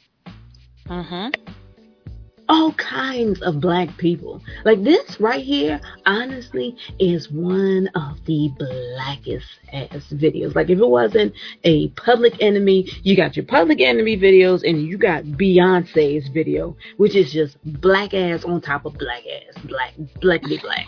black on top. I'm black, y'all. That's all I was missing was a guy from freaking um right. CB4. CB4. I'm black, y'all. I'm black, y'all. I'm blickety black because I'm black. That was Beyonce's video. And I was not shocked because Beyonce has done conscious messaging and other videos here, there, and everywhere. So has Jay Z. But this was like the, what is it, the coup de grace. It was everything. It was every issue in this video. So you got so she re she touches on Black Lives Matter. Mm-hmm. She highlights black women of uh, all kinds and all types. She highlights black men, the black trans community, and then she switches it up. And this was what people, this is what some people are getting upset about. Black women we're getting upset. I'm like, how are you going to talk about Black Lives Matter? And how can we take your message about Black Lives Matter seriously when all of a sudden you're going to talk about sex? Because she said, if he fuck me good, I'm going to take you Red Lobster. To Red Lobster. Hmm, you won't get the you won't get the special baby. okay, the, the exactly. It's about to be Netflix, chill, and Red Lobster. But this motherfucker. I love it. I love it. I love the video. Every part of the damn video, I loved. I and I have to remind people, be like, excuse me, do you not think that Beyonce, who is not only black but a black woman, mm-hmm. would not take a moment out of this social commentary where she touched about talked about anything else that affects black people how we our hair and our beauty standards and self-esteem and fighting for our rights and not be killed like animals in the street you don't think that she's going to talk about feminism black feminism womanism mm-hmm. you don't think that she's going to say that as black women we should expect excellence in every area of our lives? You don't think she gonna do that? Why would you be offended that she would stop and say, "Hey, you know what? When he fucked me good, I'm gonna take him to Red Lobster and I'm gonna get you some J's." Mm-hmm. I'm gonna take him to the mall, let him shop. You.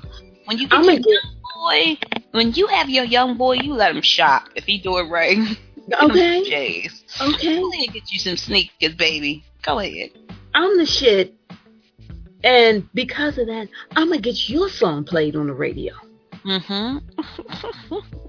Take you up in my chopper. Damn, damn, damn. Okay, so we, she wasn't supposed to talk about feminism. She wasn't supposed. She wasn't supposed to talking about that empowerment. Not just because that's one problem that I think that we all talk about is when um, you have a population of black men who talk about black empowerment somehow that doesn't include black women, mm-hmm. right? Mm-hmm. And so we get left out in a way, and that's when we all talk about intersectionality. You know, you're not just black, you're not just a woman, you're not just trans, you're not just gay, you're not just, you know, whatever. You tend to kind of bleed over in all these different places. This is you cover all kinds. You wear different hats. This this is you. That's you. And so to look at Beyonce and say that you can talk about Black Lives Matter, but you fucked it up when you were talking about sexuality. Hmm. No, you can't do that. She's a black woman. She can Why talk about all talk that. About Why can't things? she talk about everything? Right? And when she said that, I was here for it. Like, girl, yes. Mm-hmm. I got the money to do that. I'm gonna take you to. to you better work it. You mm-hmm. want to get them cheddar bay biscuits, bitch.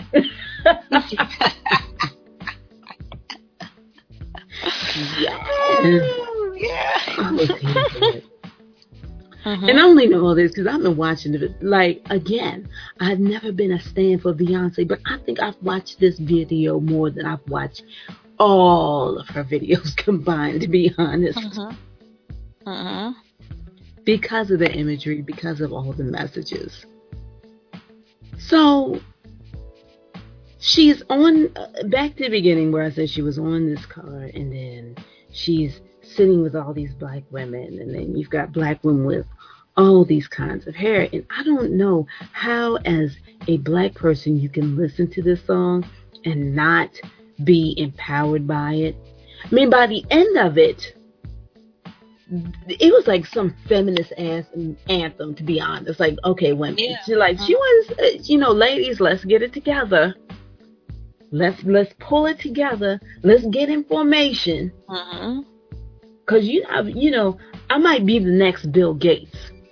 Now, when she said that, now shortly after this video dropped, is it me or was it like every five minutes there was an article about some philanthropic shit she was doing? Yeah, it was. It was everything, bringing up the truth. Like this is what B is doing. This is what B did this time. This is B did that time. It was all over the place.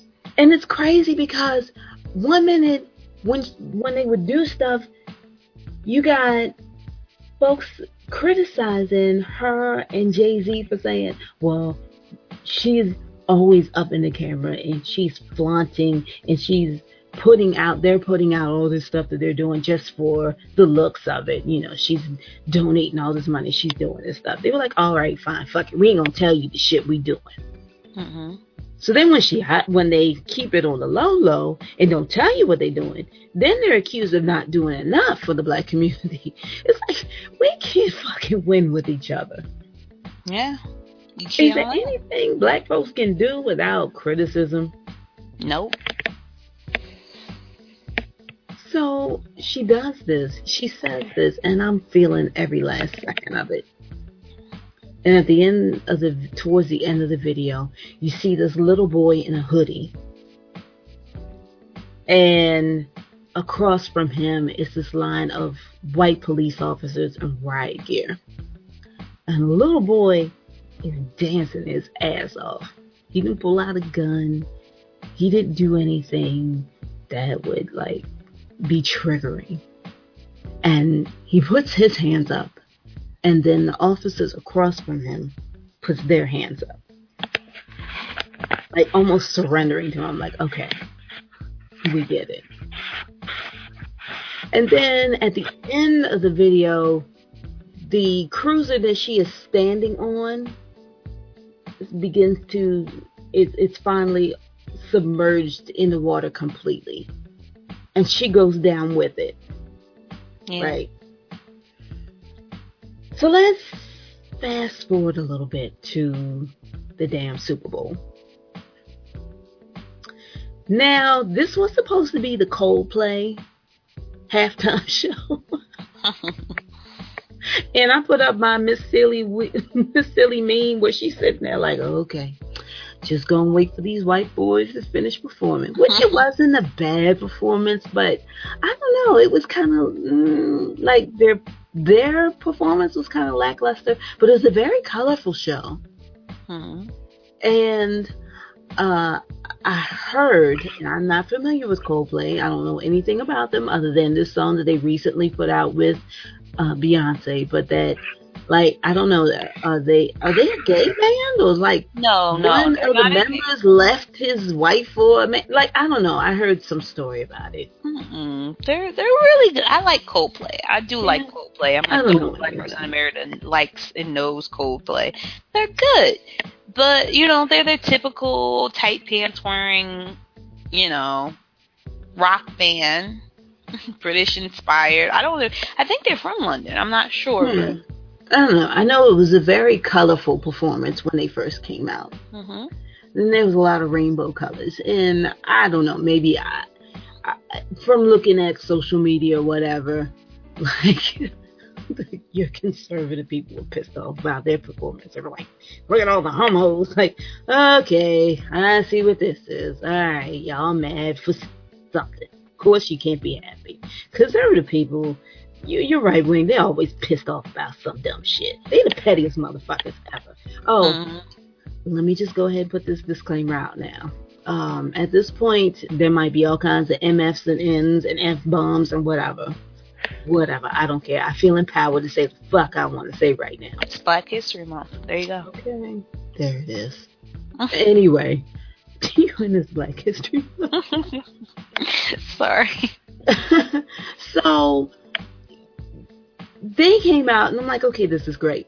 Then Bruno Mars came out, which I, I liked his. I liked his show. What was it? A couple years ago. When when did they do the show? Two years ago? Three years ago? hmm Was it after Beyonce's I guess it was after Beyonce's show, right? I think so. Yeah, the Beyonce concert, and they threw a football game in the middle of it. Um, but Bruno Mars, I liked his performance. It was fun to watch. But I was there waiting to see what Beyonce was going to do because I said, if this chick does this black ass, blickety black ass song during the halftime, I'm kicking my TV. I really wasn't going to, but I said that to Jason. And not only, god dang, not only did she do this black ass song, but she came out there with her Michael Jackson her ode to Michael Jackson costuming. And these beautiful black women in black outfits with black ass, nappy ass, I don't care if they were wigs, hair, and berets. Mm-hmm. And put up the black power fist. Mm-hmm. If you don't stop with all this. I said, this is the blackest shit ever. this is the blackest thing I saw since mm-hmm. the Soul Train Awards months of uh, what a couple of months ago when mm-hmm. R. Kelly had a fucking cookout with the red cups. Mm-hmm. With the red cups hanging out handing out rib sandwiches. During his performance. Fuck R. Kelly, but damn it, that was some black ass shit. I said this is the blackest woman in television history. But when she did that. Mm-hmm. And started out with y'all haters corny with that Illuminati mess. I said, oh no, she isn't. Mm-hmm. All of, as you would say, white bread America got their children sitting in front of the TV mm-hmm. waiting for a nice Beyonce show. All the single ladies, all the single ladies. Y'all weren't getting no single ladies tonight. Y'all were getting a black history lesson. Mm-hmm. Yep. You weren't ready. I was ready. They weren't ready. They didn't know. I saw somebody by uh, Bob Owens. He's some gun gun lobbyist, some bald white he looked like a fucking swan. I don't know what the hell's wrong with him. but he is. He's like a, a swan about the head. Mm-hmm. And he says, Dear advertisers, I'm not watching your halftime show if you're going to have this racist Beyonce with her racist anti police song in the halftime show. When I saw that shit, I said, ah, I know this motherfucker lying. How did I know that? Because later on, this bitch was live tweeting the damn halftime show. You lying ass liars.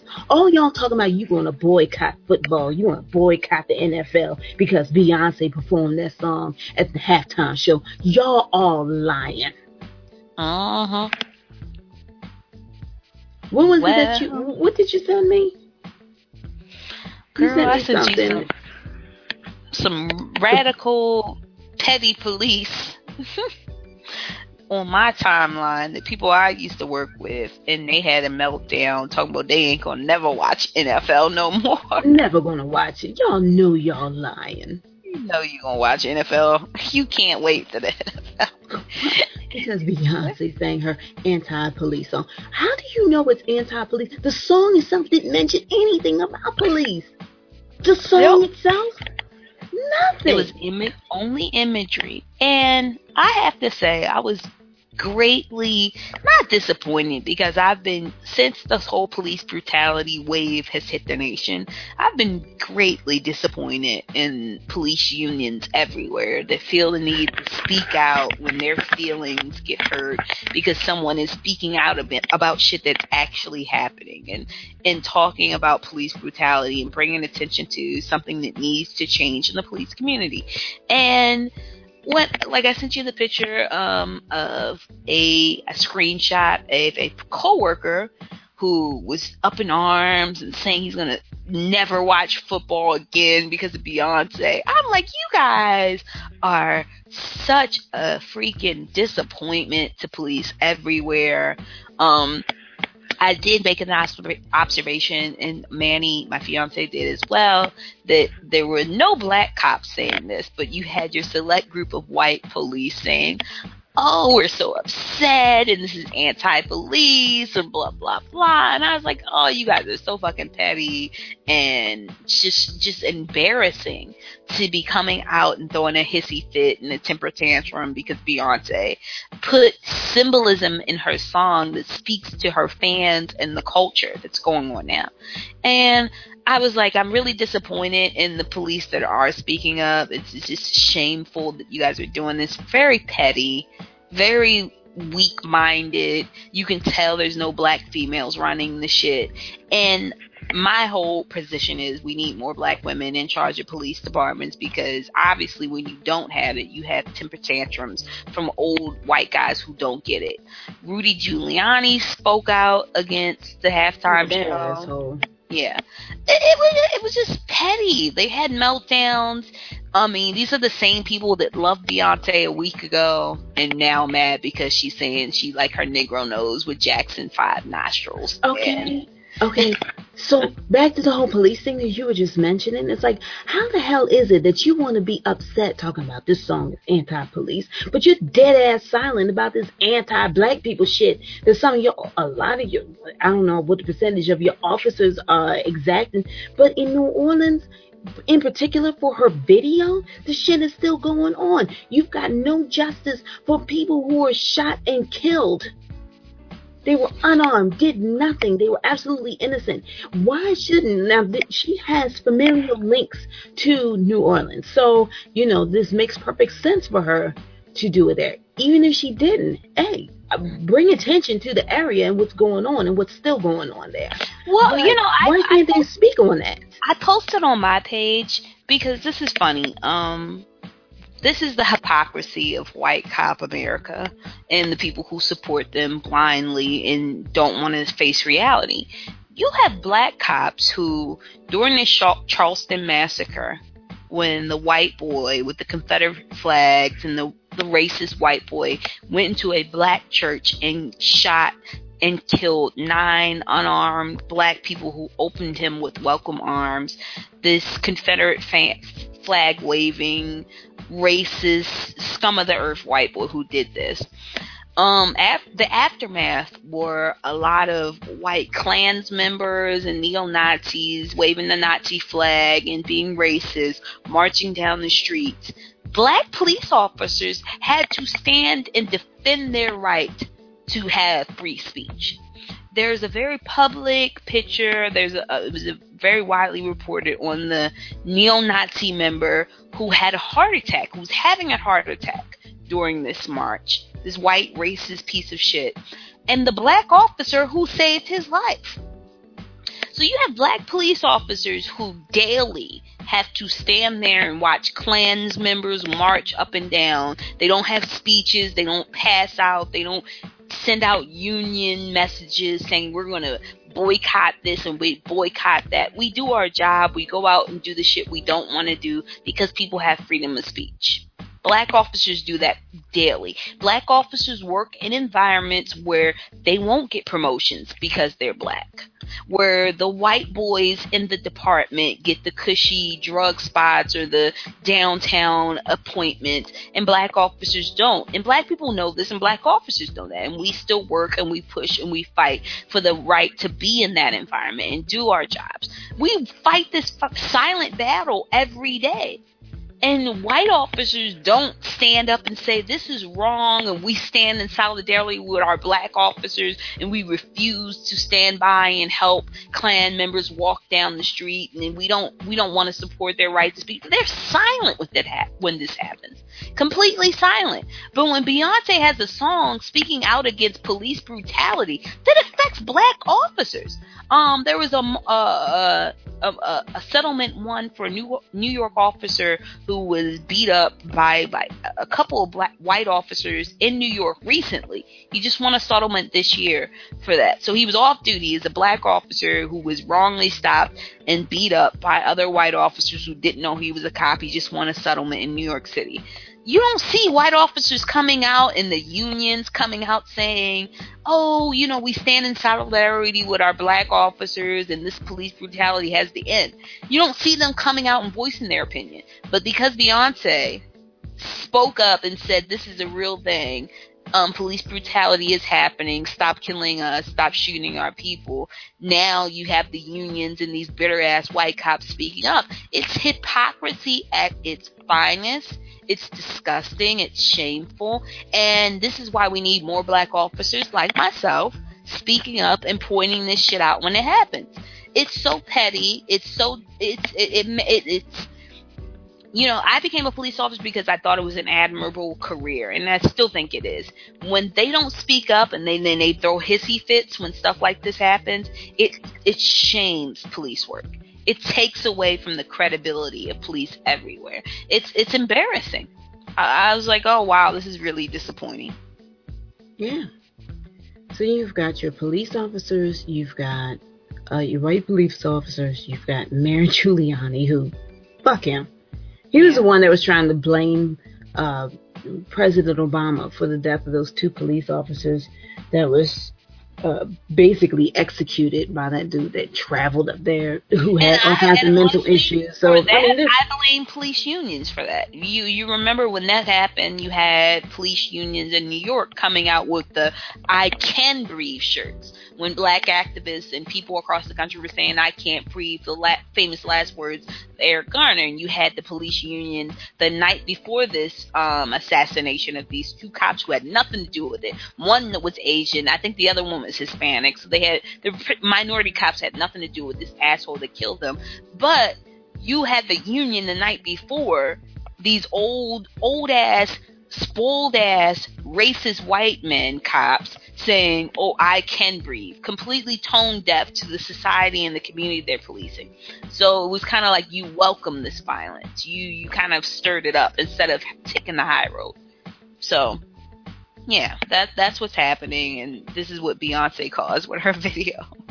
Hey, well, she saw it coming. She said, "You know, you that bitch when you cause all this conversation." Yeah. So she already knew that somebody was going to be mad about it. A lot of people are mad. Um, I saw uh, you've got white women who are mad because they can't identify with this song. This mm. song's just a little too black because they got comfortable with Beyonce because you know she uh I, I don't know. I guess Beyonce felt a need to kind of remind folks, like, okay, you, are comfortable with me and you like me, and everything, but my ass is still black ass black. Mm-hmm. And you see how quickly they turned on her too. Real fast, and that that's a lesson to Black America. You know, Beyonce has the you know every you have hoteps and all these angry people. Oh, she is a weave. She's got the blonde weave. You know what? As a woman, there are white women who wear blonde dye. We can wear whatever the fuck we want. We're women. Beyonce will her weave, whatever color, color she wants to white America accepted her because she's a fairer, so she's a lighter skinned black person. She was well accepted.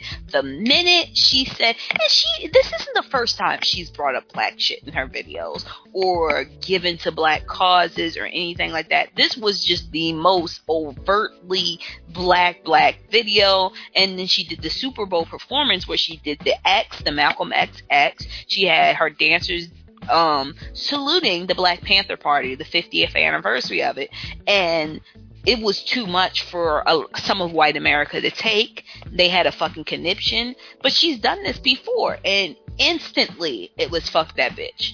It was so fast that white America was like, "Oh, let's rip her head off." You know, a week ago she was light skinned Beyonce with the blonde weave. We can accept her. She can be on our stuff because she's, you know, she's safe but when she said, you know what, I like my Negro with my Jackson five nostrils and my baby with baby hair and afros, she said, bitch, I'm black, black, and I love everything that's black. And now, white America is mad. Wonder Bread, not all whites. Wonder Bread America is livid. They were like, oh no, you tricked us. We don't like you anymore. you bamboozled us. They felt bamboozled. I mean, I when I saw the the police officers I used to work with, and they were throwing up the whole "I will not watch football anymore." Girl, I had a good laugh. I had a belly laugh on that one. You know that deep laugh when you're like, "Whoa!" I said, "Bitch, you lying? Bitch, you guessing? You know you're gonna be watching football." But they were so hurt, like I could see white tears through my computer screen. Like I was like, "Wow, you're really crying right now," because you know Beyonce has been that figure not of her own choice. You know, you're born whatever complexion she is. You know, her her siblings are multi. You know, her daddy's like she said, my daddy Negro, my mama Creole. You got that mix. So you can't help what you look like, whatever. But she's black, black. She's always kept it real. She's always donated. You know, we've talked about Beyonce on our show before.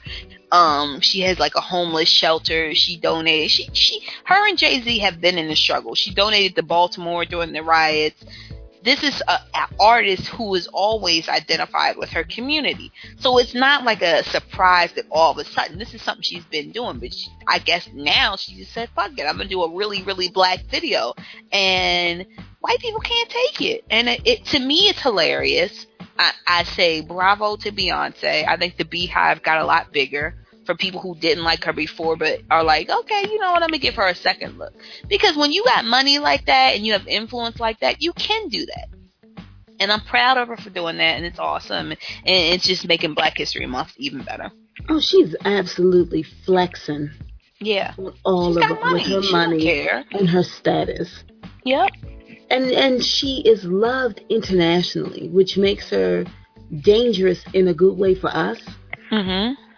But probably in a horrible way for your racists and your bigots. Yeah.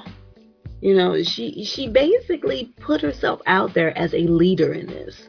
Mhm. You know, because not just with the things she's saying and the imagery she put out there, but the way that she's putting her money where her mouth is. And she uh she she said again with the whole thing about uh, Red Lobster. Now Red Lobster sales has gone up like thirty percent over the weekend Mhm. since she dropped this video.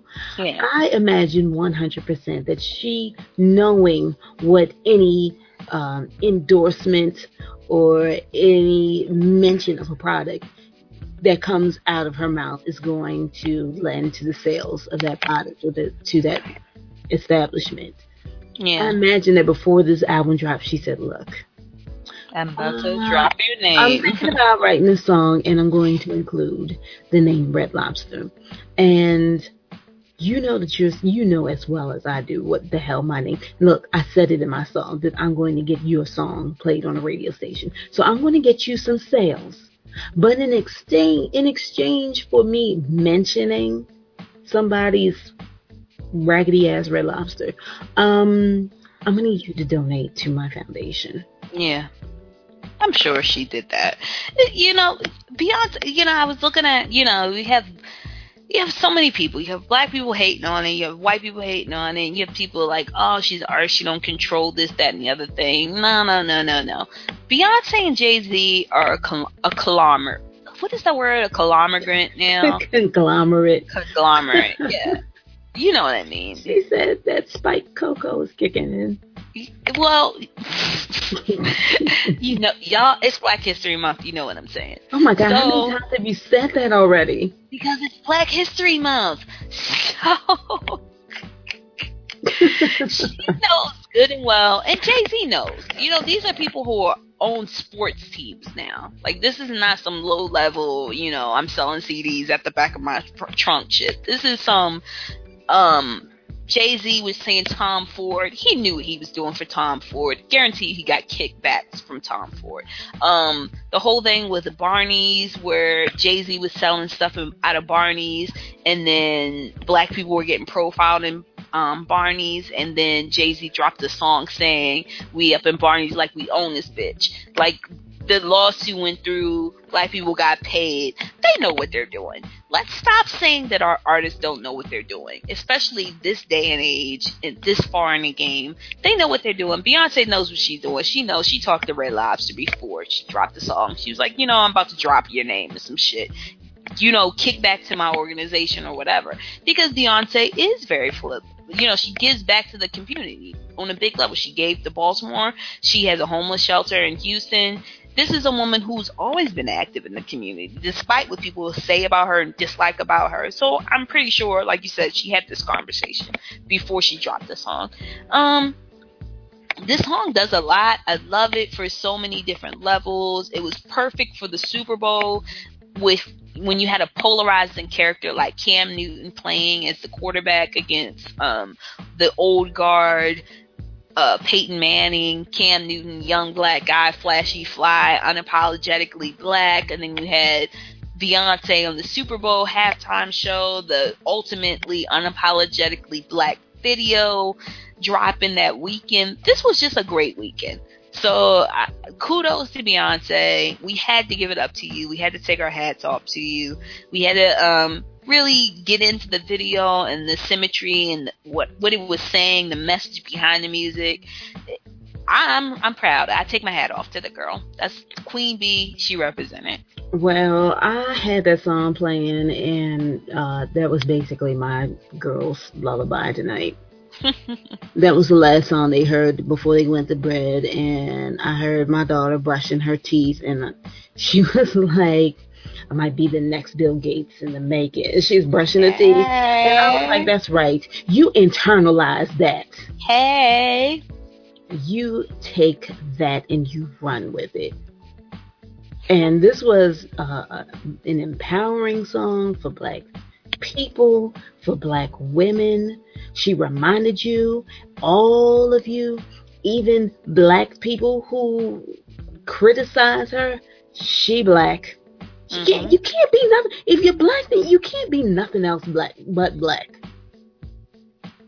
So own it, live in it, walk in it. I love that she is taking her social status, her money, her influence, and she is using it. Yeah. Now, it may not have been the way you wanted her to use it because, you know, you can't be an activist and shake your ass. Guess what? You damn sure can because she did it. You went on Twitter and there was nothing but all this black love, self love going on on Twitter. Hashtag black girls be lit. Photos of black women and black girls, mothers, daughters, sisters, cousins, loving on themselves loving on ourselves. I love my black ass, damn it. Hey. but you know what? This is what I'm saying. You, we, our hip hop community, like modern hip hop, has come out of come come under a lot of criticism for the fact that we're not socially conscious. But our rap artists, our pop artists, our R&B singers are defying that notion. If you look at what Beyonce did in her song, she tackled police brutality in a big way. I mean, you you have Beyonce laying on top of a police car, being submerged in water. The imagery is powerful. You've got Beyonce's video featuring a black child I mean, getting it in, dancing his ass off, and a line of all white police officers throwing their hands in the air, and the words written on a wall, "Stop shooting us." You know, I mean, politically politically conscious music. Just before that, you've got the crisis in Flint, Michigan. Michigan. You've got our artists going down there. You had Meek Mills, Snoop Dogg. You have our artists going to where the crises are and saying, "I'm going to put star power behind this." John Legend just got the um, President's Award from the MG, the Image Awards for his work in black schools, my, minority schools, communities, actually being in the community doing work. You've got all kinds of artists actually doing shit. So we can't sit back and say our generation isn't conscious enough. The young people are rising, our artists are rising, they're a reflection of what's going on. Beyonce is not tone deaf. She's not just dancing off in a fucking bubble. She's in a video submerged in war- water in New Orleans saying, This is important. Black Lives Matter all our artists are doing that. So kudos to them. Kudos to keeping the fight alive in music. Our artists are representing for us, and it's a it's it's it's a, it's a point of pride for all of us. And I keep saying Black History Month because it is, and the fact that we can point out to our artists. Back in the day, you had people like Nina Simone with a tribute to Baltimore. Now you have Beyonce doing this tribute to New Orleans it's just as important. And I mean, I'm living for it. I'm here for it. It's awesome. We got to give it up. It's awesome. That's right. So, um, just soak that all in. We have one more topic to cover because apparently, um, you know, fuck it, white people don't want us to be black. Don't want us to remind us that we black, and Lord don't have any money, any power, and know your worth and be black. Mm. Because oh, they hate this shit. Not all of them. Yes, not all of them. Because, you know, if you don't a lot not all of them, your feelings hurt. Girl, whatever. And uh, we're going to take this break and we'll be back on the other side.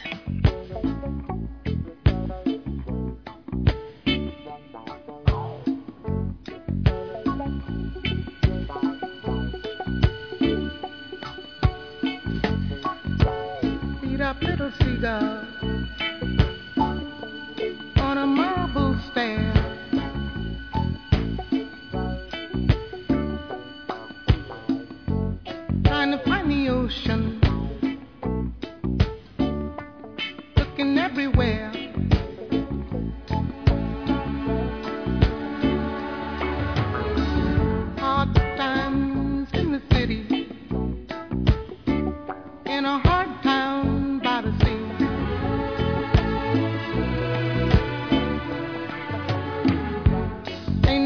run to.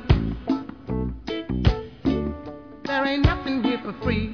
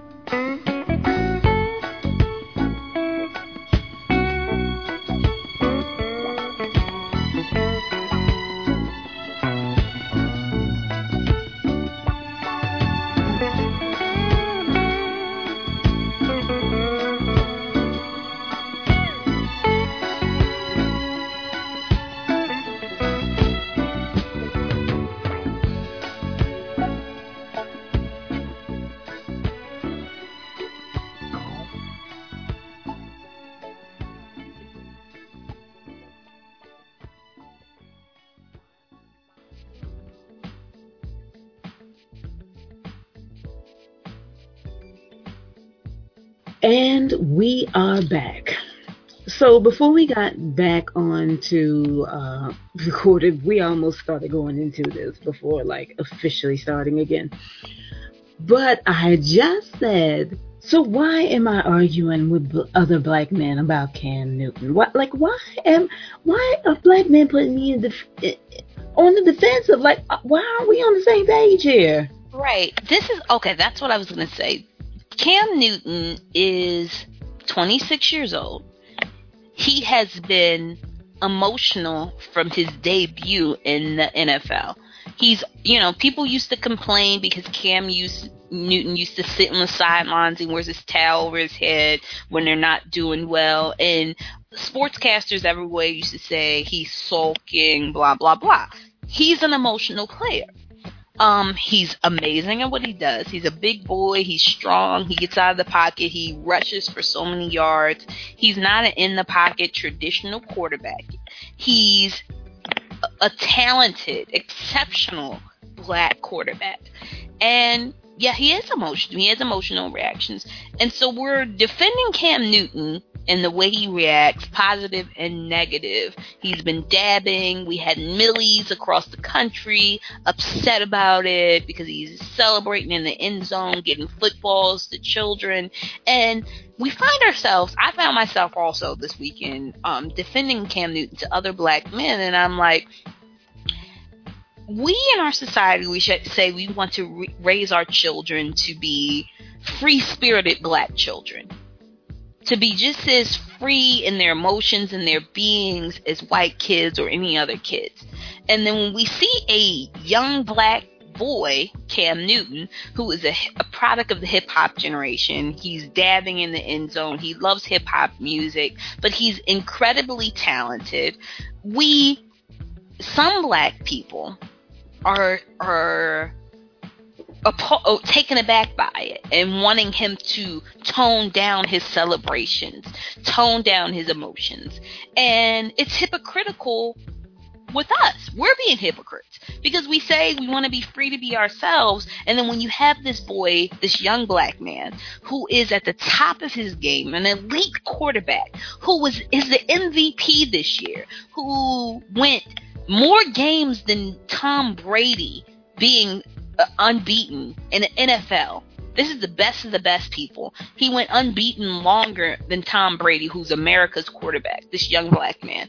And we're telling him he shouldn't behave a certain way. We want to temper his reactions. It's hypocritical. And I shouldn't have to defend his actions to anybody else because we uh, we want we say we want this. We want our people to be free to be themselves, but when we see it, we don't like it. This is a black man who's not conforming to society, who himself he said, "I'm a product of the hip hop generation. I love hip hop music. I'm dancing. I'm doing what I want to do. Why can't I do it?"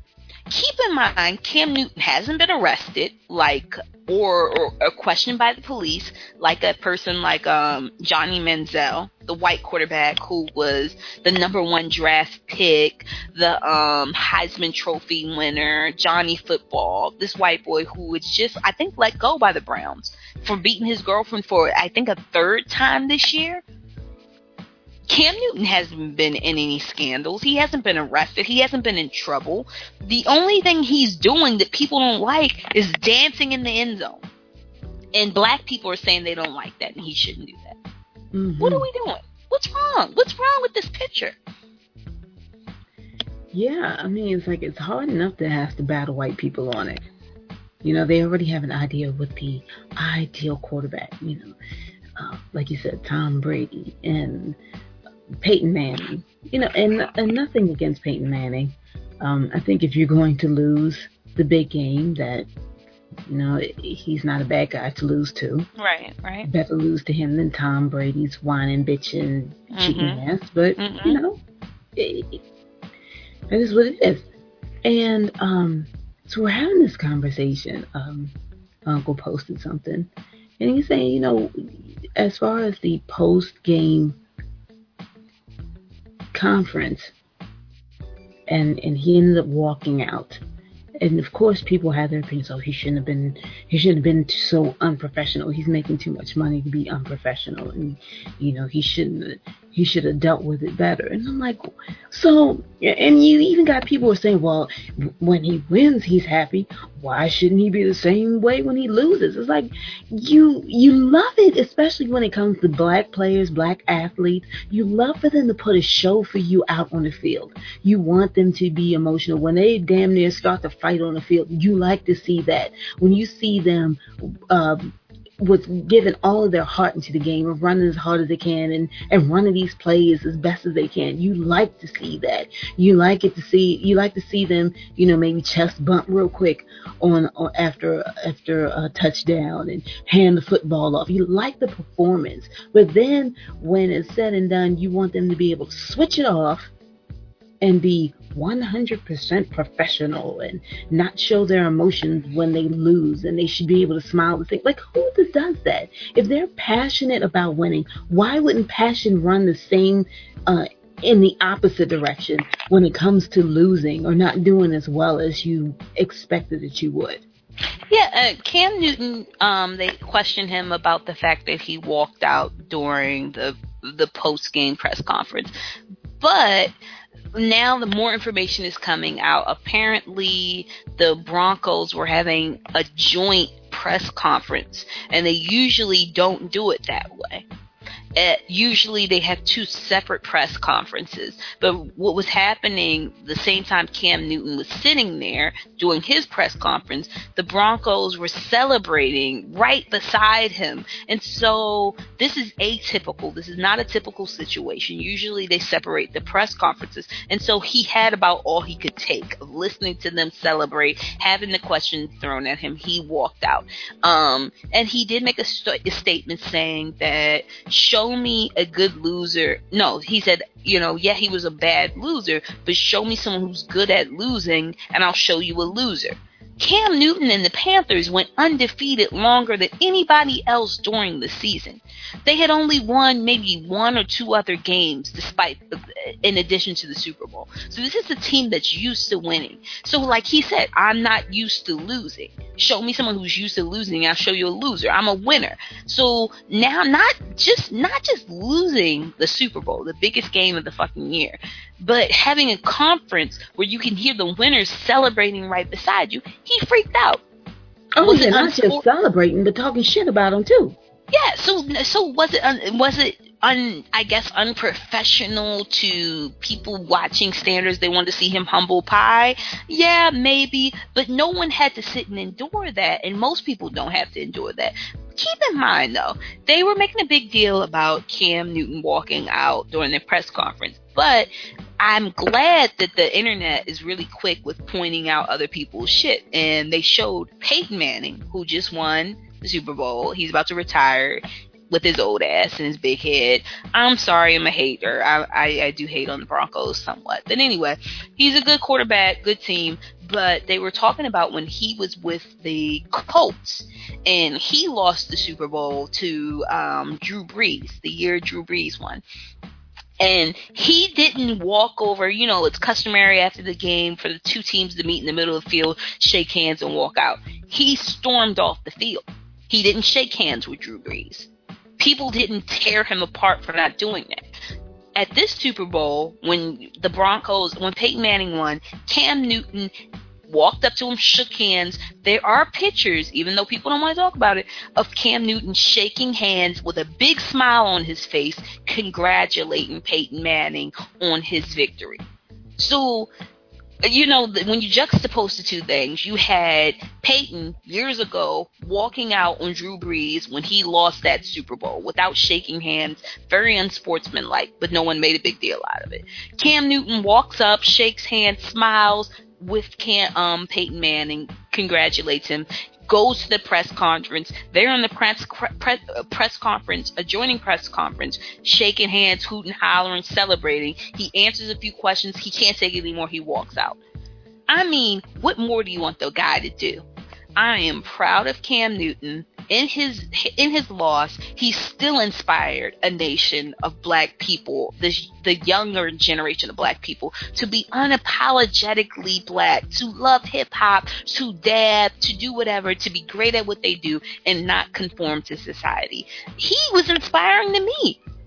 And I'm older. Uh, I mean, I'm a Ravens fan, die-hard Ravens fan, but I saw in Cam Newton a black athlete that's elite, that is unapologetically black, not saying I have to be a certain way, do a certain way, I don't have to fit in, being himself and not being ashamed of being himself. I was so proud of that. So to have to argue with other black people about it, y'all need to have a seat. Y'all need to have y'all need to relax, realize what's going on, embrace our youth, just like with the Black Lives Matter crowd. You know, we didn't understand what's going on. I said I didn't because I'm older. I'm like, okay, they're yelling, screaming, they're not really accomplishing anything, but I still give them their props for doing what they're doing. I see what they're doing, I recognize it, now I'm getting hip to the game. Cam Newton is the same thing. He's not your typical quiet quarterback. He's bold, he's brash, and he's elite. Give him his props, celebrate him, and let him be who he is a young black male in the hip hop generation doing what he's doing. We shouldn't be ashamed of that. We should applaud that for him being unique and being himself. Yeah. One of the things that I had said um, following this one conversation was like, well, thank God that the younger generation has the passion mm-hmm. to influence change. Because if it was up to some of these older people, we'd all be in bondage again next week yeah. with their go along to get along attitude. Like, yeah. well, this is if you if uh if Cam Newton he knows how to play the game and he understands that as black people we have to certain act a certain way in order to advance so that other uh, black athletes like him can come along and do. It's like, well, then where is the change? If we, if if Cam Newton does if if Cam Newton is the next Russell Wilson and the next black quarterback is also the next Russell Wilson, nothing, no shade against Russell Wilson, but he's safe. Like you said, he is safe to white America. If everybody just keeps following this safe pattern, then how can we be who we authentically are? How can the next player be who he authentically is? How can what is natural and what comes natural to black men, black people as a culture become acceptable if you keep conforming to what they're used to? And and this brings everything full circle because this is and I think it was perfect that Cam Newton was the quarterback regardless of the fact that he didn't win. He he played a good game. I'm still proud of him. Then you have Beyonce with the formation video being both of them being unapologetically black. This is the development of the civil rights movement. This is the development of black culture into society. This is saying, okay, we've done everything we were supposed to do. You know, you can be a black person, as Kanye West said in his song a couple years ago. Even if you're in a a suit, a Bentley, you're still a nigga in a suit we've done the whole let's wear a suit and tie, let's be Russell Wilson, let's be um RG3, let's go to white colleges and speak their language and be successful and, you know, be courteous and speak their language and enunciate their words properly. And you could still be treated like the nigga from around the corner. Mm-hmm. Cam Newton in this Beyonce formation video is saying, you know what? Fuck it. I like my afro. I like my baby hair with baby hairs and afros. I like my Negro with mm, mm, Jackson 5 nostrils. I'm black. I'm not going to conform. I'm not going to speak your language. I'm going to speak my slang. I'm going to carry my fucking hot sauce in my purse. I'm not trying to fit anymore. We have the the finances as Beyonce and Jay Z shows us, and as we've done several shows on the fact that the black dollar, you know, we our purchasing power, we're in the trillions of the shit we buy. Our money can speak volumes. We don't have to. We no longer have to say that we have to fit into what you want. We have the financial backing of our own stuff to do and be who we want. Our athletes are elite you're going to pay them top dollar, like a Cam Newton, because what he can do. Regardless of this loss in the Super Bowl, Cam Newton is an elite quarterback. Russell Wilson is an elite quarterback. RG3 is an elite quarterback. You have um I forget his name, Jameson. I, I don't know his first name, but something Jameson, the new boy that came out of um Florida State that's now in the Tampa Bay Buccaneers. You've got black quarterbacks now. You you have black athletes dominating NFL and and you're um they're not mad at fucking a, a to or whoever the wide receiver is that dances and do whatever in the end zone when they're a wide receiver. The problem with white America and even black people that make them uncomfortable is having a quarterback who doesn't conform to the Tom Brady's, the Eli Mannings, who has swag, who is loud and brash. No longer are we going to fit into your box. We're going to run the game the way we want to run it. And we're unapologetic about it. And this is the new dawn of the black civil rights movement. This is Black, black Lives Matters generation. And I'm loving it. I'm here for it. I think that we should continue on this path. There is no longer a need to fit in and humble ourselves or to fit into you guys' box. If you don't like us, we're going to create our own lane. That's right. That's absolutely right. Like, we just cannot continue to do the same thing and expect different results. We have to progress. And so, um, you know, I think it's awesome. Like you said, Beyonce, hats off to her for just saying, you know what, fuck it, I'm gonna do it the way I want to. And she got herself, and I don't know, maybe she did play the game, you know? Yeah. Maybe she did play it so that, okay, white folks are comfortable with me. White folks are looking up to me in a certain way. Now she has international notoriety. She's got international influence. She's got tons of money. So now she is in a position to be like, okay, you know what? Now that I've played this game, mm-hmm. I'm going to be who the fuck I want to be. And I'm going to bring all these black ass, black asses with me mm-hmm. and allow them the space, the time, the opportunity to be what the hell all their black asses want to be. And I'm here for that. Thank you and so you know, much. It's it's kind of full circle. It's like Petty Obama. You know how we were saying Obama's been in office seven years now. He's fought the fight. You can't get him out anymore. He's won re-election. Now he's going to do what the fuck he wants to do. He wants to do prison reform. He's going to do it. He's going to fight cancer. He's going to do it. Obama's going to have Kendrick Lamar crip walking in the White House. He did it.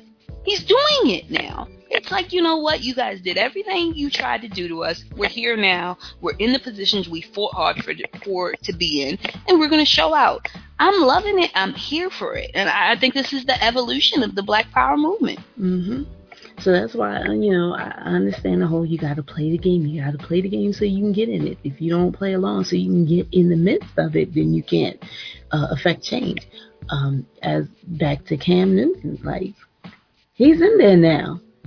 It, kind of cracked me up because everybody who seems to be mad about his attitude um, and, and comparing it to how much money he's making too much money to have this, his attitude and he shouldn't be acting like this and it's unprofessional. His broke ass two paychecks away from being homeless motherfuckers who saying this shit. They the one that mad about it. You think that it's it's like these people, especially white folks who seem to think that they've got like ownership by proxy of these athletes, of these young black athletes because they show up on their television every week. Yeah. That's not how it works. No. And, and you know what? I think that's what enraged me about the white officers and why I'm very glad to be a black officer speaking out against that bullshit. You white officers who now are proclaiming you broke asses two paychecks away from being homeless your damn self, that you're not going to watch the NFL anymore. You don't control shit. No. Let, us keep it real. You, as a blue collar collar police officer who was straight out of the trailer park and you got a real job in the government, now you feel like you have a platform to tell somebody else to hush their voice. No, you don't. No, you don't. You don't have any control. Because if you think the NFL give a fuck about your stumbling drunk ass not tearing shit up while you watching the game, they don't give a fuck. There are mm-hmm. millions of people. If you don't watch NFL, let's just say every police officer in this country that's white and angry decides they don't want to watch the NFL anymore, which we know they will never do. That's a, a bold faced lie. Exactly. You're going to be. This is it's the end of the NFL season, and the the person I screenshotted, he's gonna be the main motherfucker when fucking um the the NFL training camps come back on, posting every day about the Ravens and blah blah blah. Oh, you so keep we your already know. so you can bring that shit back up. Oh. I will. Trust me, I will. Jerry, I will be looking at your page because you proclaimed you will not be watching NFL. I bet not catch one word about football. He will be. But let's just say every cop who was pissy about Beyonce speaking the truth about shit that your fellow officers that are black endorse, um, let's just say you stop watching football. Guaranteed there are thousands, millions of people across this world that's gonna watch NFL. They ain't missing you at all. So you can be mad all you want, nobody gives a damn. Exactly. You'll be in the kitchen by yourself, not watching it, while your family watching NFL. Mhm. They ain't fucking compa- com- you know, upset about that. I was like with Cam Newton. Like they're having a discussion. They're saying like, well, if he, since he's not acting a certain way, he's putting his own career at risk. I'm like. I don't hear the owners of the the Carolina Panthers complaining about him. Why? Because he's winning games. And He he'll be make him change. Why? Because it works. It's your Yeah. broke asses that think that you can control how he acts. Isn't that isn't that the arrogancy? This is it, it, that's the arrogant shit that people think you actually have some control because you salty. You don't run shit. The corporation is gonna have Cam Newton dabbing on your asses next year. Trust and believe it. Paying him just as much, if not more, than he was getting paid last year. Exactly, because while you claim you're not going to watch football games, NFL knows that you're going to. So they're not upset that you're mad, but you're not the one on the field uh, throwing passes, making game playing win, you know, game winning win, game winning plays. Y'all aren't the ones doing that. You're just watching. You're spending your money not because you know they're asking you to, because you want to. So you can be Mhm. mad all you want to with your plantation owner mentality, thinking that you own these professional as well as college sports athletes. You're mad that Cam reminded all of you that he don't have that you don't own him and he ain't got to sit and listen to bullshit if he don't want to. That's why you're mad. Because you know that you really don't have any power over him. Yeah. Sorry, nobody was talking about uh, Peyton Manning possibly losing his job because he didn't shake hands with Drew Brees. Nobody was even talking about Tom Brady losing his job over deflated footballs. But Cam Newton's supposed to be concerned about his position. What, 15 and 1, 16 and 1? Mhm. Y'all, he's supposed to be concerned about his job because y'all don't like the fact that he dabs on motherfuckers when he wins and he got up and walked away. Why is he supposed to be concerned? Because he's black? He's supposed to be more concerned because he knows that as a black man, he's got to watch his step because y'all sitting at home picking your noses watching football on some illegally obtained cable is going to affect his fucking position in the NFL. Fuck you. No, it don't. It, that shit don't concern him. And uh-huh. his bosses ain't said shit about what he's doing. Matter of fact, every time y'all get mad because he's being his black ass self, his owner saying, Well, it's winning games. Shit, buy this motherfucker some St. Ides. We got some collard greens and cornbreads in the back. Beyonce said they like this shit. yeah. What else can we do to make you feel more black than the Cam Newton? That's what the fuck is going on at the NFL right now. That's what's going on at uh fucking Panthers Central, whatever the hell the headquarters there is called. And so, Yeah, like you said, for the even and so even for the black people who ain't up on it, y'all better catch up. Catch you guys up. better cut. The days of get going along to get along, being quiet and fitting in are over, and we should all embrace that. We should all embrace that. We should all embrace the fact that change has come. No longer do we have to be a certain way. A quarterback does. Thank you, Cam Newton, for being a trailblazer. For the fact that you don't have to be cookie cutter white bread um, Peyton Manning or Tom Brady to be an elite quarterback. You can be hip hop loving, Snoop Dogg embracing, dabbing on motherfuckers, giving balls to the kids, this is a man, and think about this, guys. When you hate on Cam Newton, think of the fact that he's not been in trouble for nothing. Look about, look around the NFL. Black and white quarterbacks or athletes alike have been in all types of shit. You haven't found Cam in no controversy. All he does is embrace himself, love hip hop, and dance in the end zone. And y'all talking about he needs to be concerned about his job. Get over it, people. Let's let's evolve. Let's evolve. Please. When Beyonce came out with that black ass performance, I was like looking and I was like, are they passing out buckets of chicken? That's what they need to be doing. You know how they shoot like t-shirts out into the crowd? Yeah. Like she should have been out there shooting dashikis out there. Like That's that girl. You ain't lying. I got a dashiki, and I'm I'm about to have a fucking afro. at the concert. By the way, Boughetto will be at the Formation concert this summer, and I will take pics. It will be all up and down Nerdy Black Chicks page because I got the hookup. I'm in there, and I might wear a dashiki, guys. Let me hand out a Millie real quick and we can wrap this up. okay, now. So I was on Twitter um, after the um, Super Bowl, and there was this white lady on there who I don't even know how I see it. was on the timeline, and she was questioning. White lady was questioning uh, the authenticity of Beyonce. And she was saying that, well, how come? Oh, you know, this bad enough this comes from black women, but it's Millie.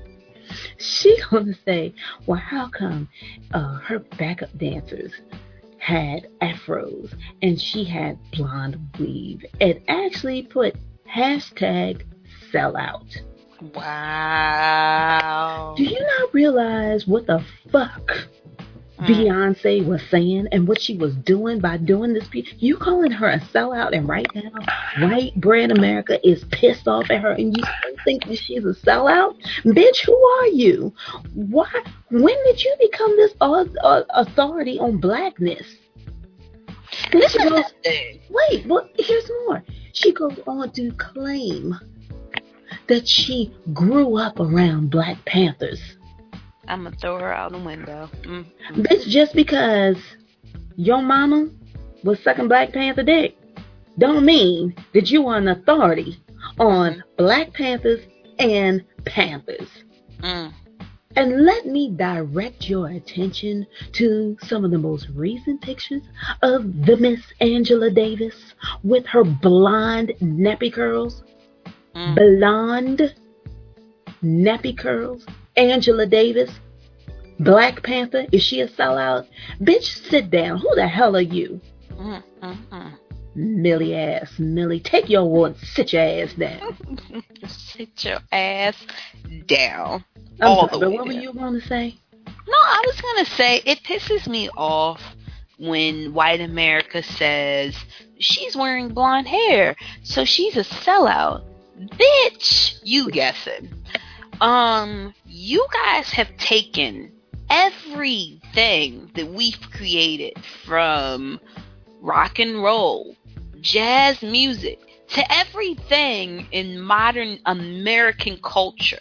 We are the originators of pretty much every entertainment facet in society, every style, every swag, everything. You guys have bitten. So you mean to tell me you want to be mad because Beyonce got a nappy, curly, wavy, A nappy hair- wig. that your hair cannot create if you wanted it to, bitch? Girl. So you're gonna say that's a uh, sell? No, bitch, you the sellout because y'all done took in everything. Every rock and roll song you got from Elvis Presley to the damn Beatles is a mock of what we created. So don't try, don't tell me what we can take and what we can't take. Sit y'all asses down. Y'all ain't originate shit. Shut up. Have a seat. Millie Award goes to that bitch. I'm sorry, I had to cut the shit. lie, y'all. Okay, Y'all, they they made me some Black Panthers, bitch. You threw around a, a Black Panthers. Didn't you see Malcolm X? What can you do for me, white woman? Nothing. Step aside. Let us have our moment, okay? And I also want to hand out another award to what's her name, Margaret Albright. hmm Who wants to say that there's a special place in hell for women who don't support other women? Alluding to the fact that as women, we should be voting for Hillary Clinton? What? I'm a black woman, and so far I ain't heard shit that Hillary says she gonna do for black people. So if she's saying she gonna do anything for women, without taking into account that as black women, we have to overcome certain things being black first, and then we might be seen as women. No, she does not automatically get my vote. So fuck you for feeling like, as someone who has a vagina, that I'm obligated to vote for somebody or support someone just because she has a vagina. This shit don't do nothing for me. Why the hell should I be excited about that shit? We've seen what white women and white feminism has done for black women. Nothing but stand on our backs while they get a step ahead. Yep. Who are you?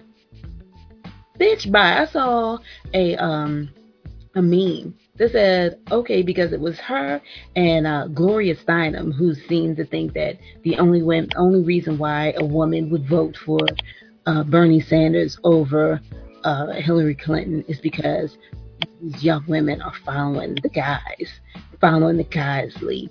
I'm sorry, did you not realize that women are the ones who are winning elections?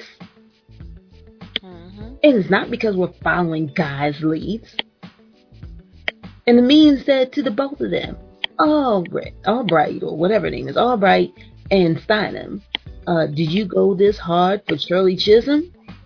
Mm. Well, now. Did you? Probably not. I'm assuming not. No, we're just gonna go for a no.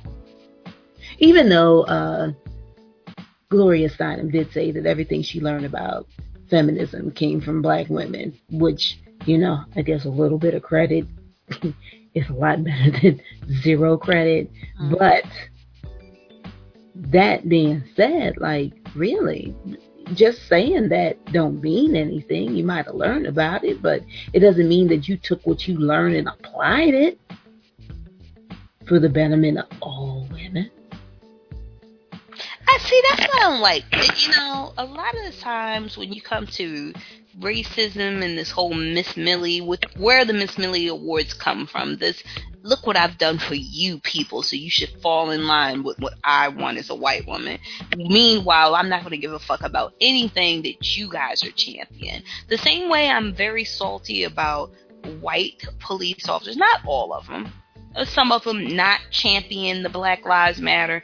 If it was real leadership in the of the police department and they were really with the times, they would come out and say, "We need to talk to Black Lives Matter. We need to incorporate them in what we're doing now." Um, this is an inside thing that a lot of people don't know. The Baltimore City Police Department is doing something that I find very brave and forward thinking in their in service training that they do with all police officers every year. They're incorporating a day where they go and they hang out with black teenagers, go in the inner cities and hang out in the movement during their yearly retraining that officers do every year. That's forward thinking. That's saying instead of throwing a hissy fit, let's talk to the community that's upset with us and work, not just talk, work with them. That's going to go, on throughout the year. Let's be, let's be a team. I, I love that. I'm proud of that. But here's you have Millies who say, you know what, black women, we're not going to be on the front line and cheering for Beyonce and saying all these things to embrace our sisterhood. We're going to say you don't matter until it's our time. So we want you all to be white and fill in for the Hillary Clinton crowd because we're white feminists and that's what women should do. Meanwhile, fuck your issues. That's what I don't like about white feminism. Now, full disclosure, I'm leaning towards Hillary, but that's because I like a dirty candidate. I love somebody who's going to get their hands dirty. I'm not really sold on the Bernie Sanders, you know, like he's got a very idealist. The same thing with DeRay. He's got a very idealist, pie in the sky. I need to know that my commander in chief is willing to step into the dark side. That's why I like Hillary. I know she's going to step into the dark side. That's what she's done in the past. She's willing to do that. She's willing to get her hands dirty. That's why I like her. But it's not because she's a woman. I'm just going to do it because she's a woman. Fuck that. What about my fucking issues? And I get that. And she hasn't spoke out. And I'm waiting for her to do more as far as the black community is concerned before she gets elected. So she doesn't make the nominee. If she's not the nominee, I'm not going to be mad. If Bernie wins, good for him. If Joe Biden comes in and sweeps out in the independent, I'm all right with that too. Earn my vote. Don't just demand it because now all of a sudden you feel like you're a million. You could tell me, you people, I've done this for you. Now vote for me. Fuck that. Earn my vote. That's what every politician should do earn my vote. You want black women to fall in line? Do something for black women. Mm Mhm. You know I ain't so long, Hillary. No, you haven't been. And you know what? We shouldn't be bullied either way. So for these exactly. And these bitches to come out with their tweets, oh, you're a woman.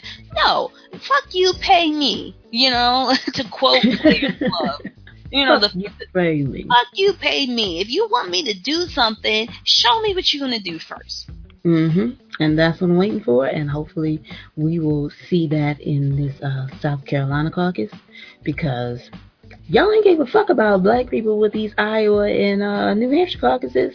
Oh my god, it was horrible to watch. But I don't know. Ever since this whole thing with Cam Newton and now Beyonce, um, I'm looking for this to be the blackest ass caucus from these oh. candidates. Oh. yeah, yeah, yeah. you know, you never know. You, you, Hillary's panda game, that'd be on. Like mm-hmm. she, when they had the debate shortly after um, Star Wars came out. And she ended with, you know, God bless America and may the force be with you. And all these people cheering and screaming. I'm like, this bitch ain't want to see that movie. How the fuck you excited because she said that?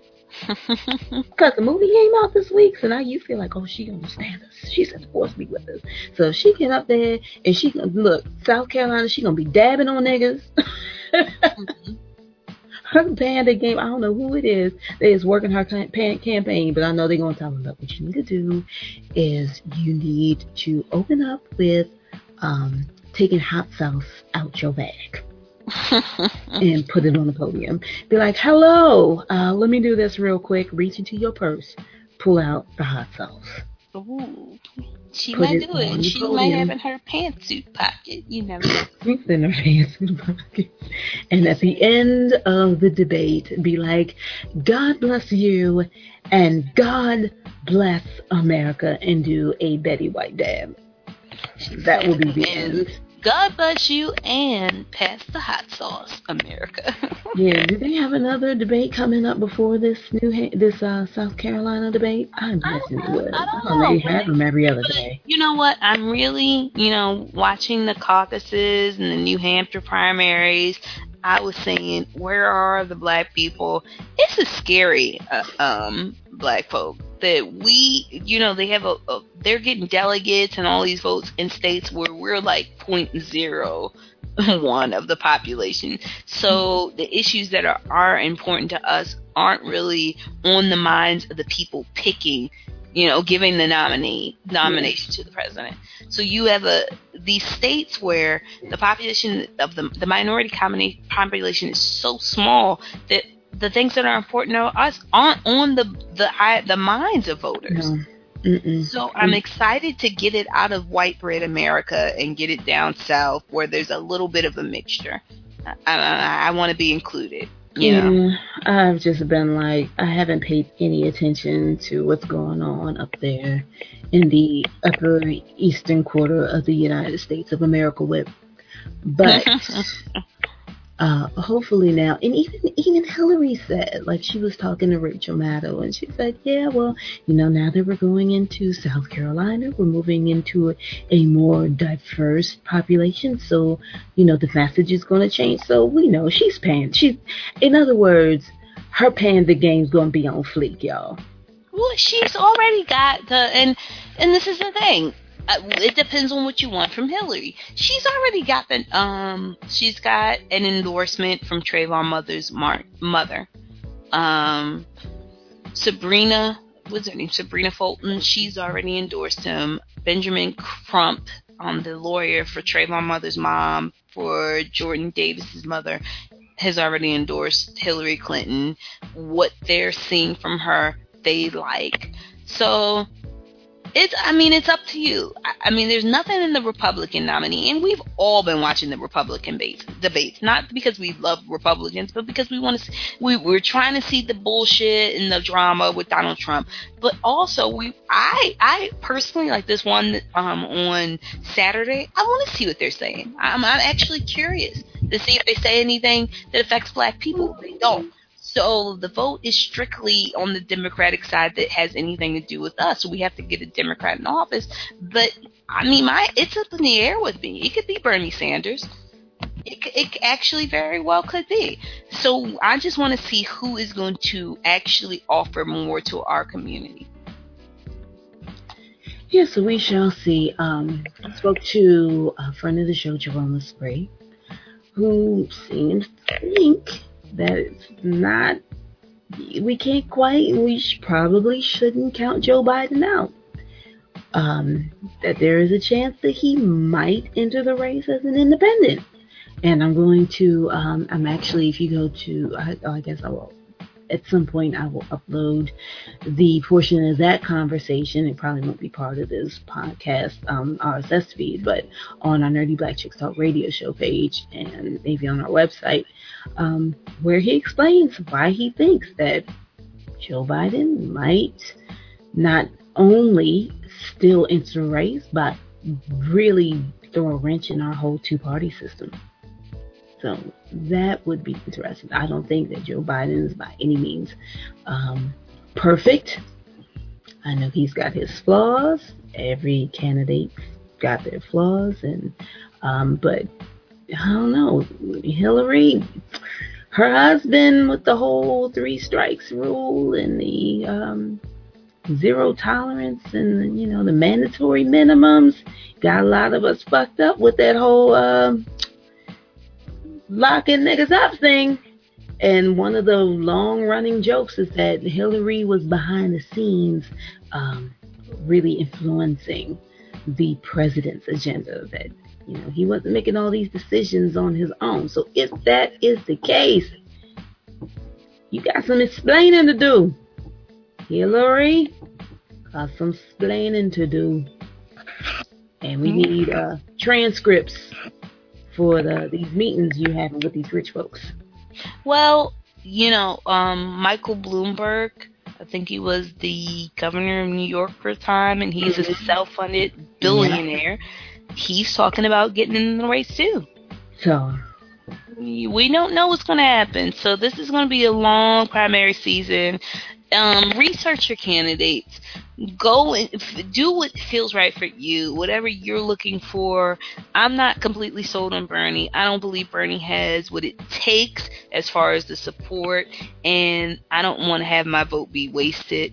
So let's, you know, I want to. I'm curious to see how this will all play out, but. If Joe Biden jumps back in the race as an independent, if um, Bloomberg jumps into the race, there it's a lot up in the air right now. The only thing I don't want to see happen, hands down, is to have a Republican in office or Donald Trump. That'd be a nightmare. So whatever you do, stay conscious, people.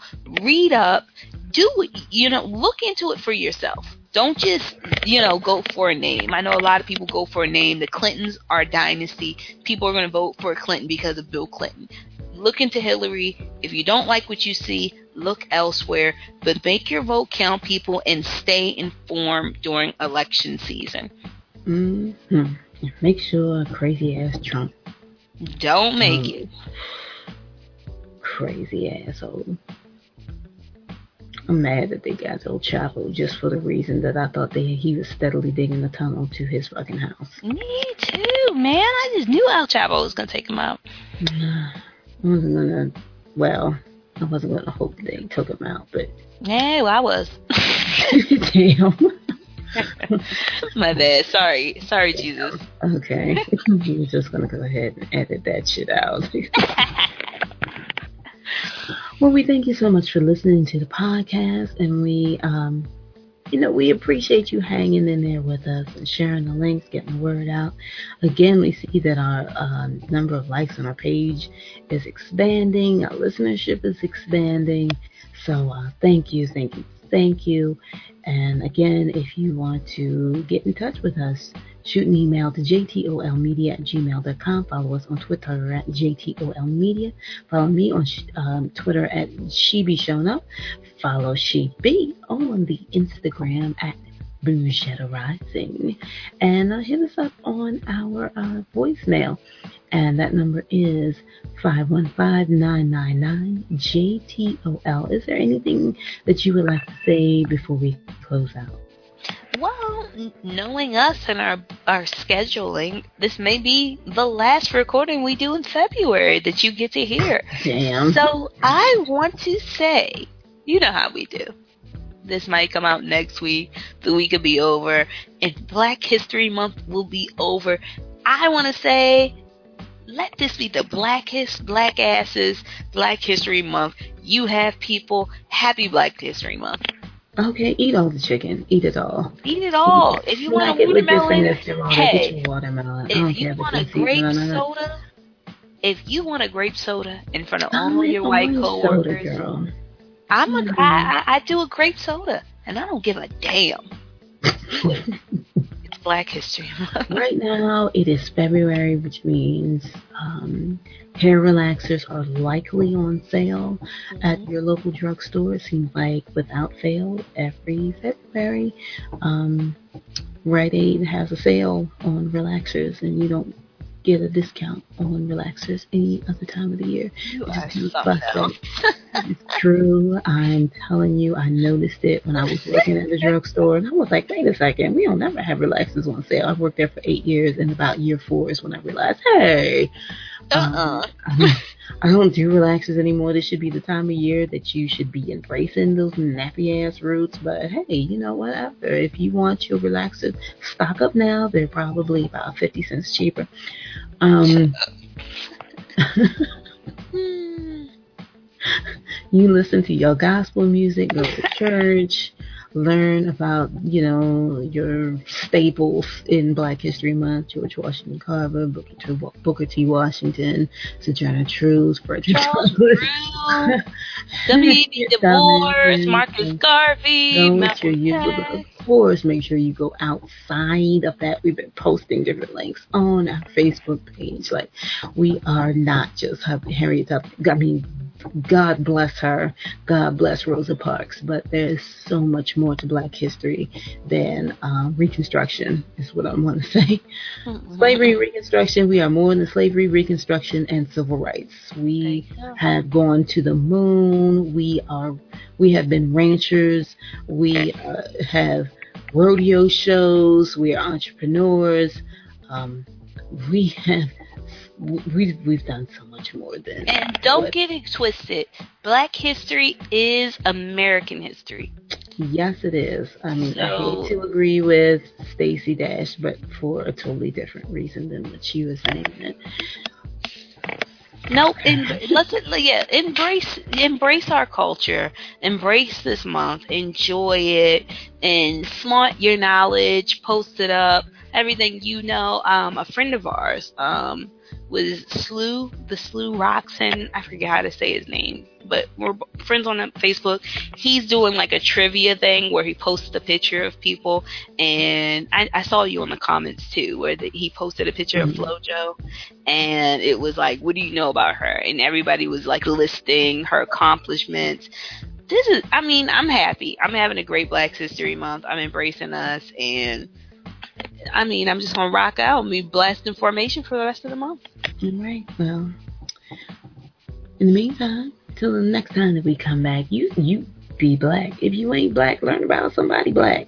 Shoot, you ain't got to not learn about it. Don't stick with what you learned in third grade. Get a book.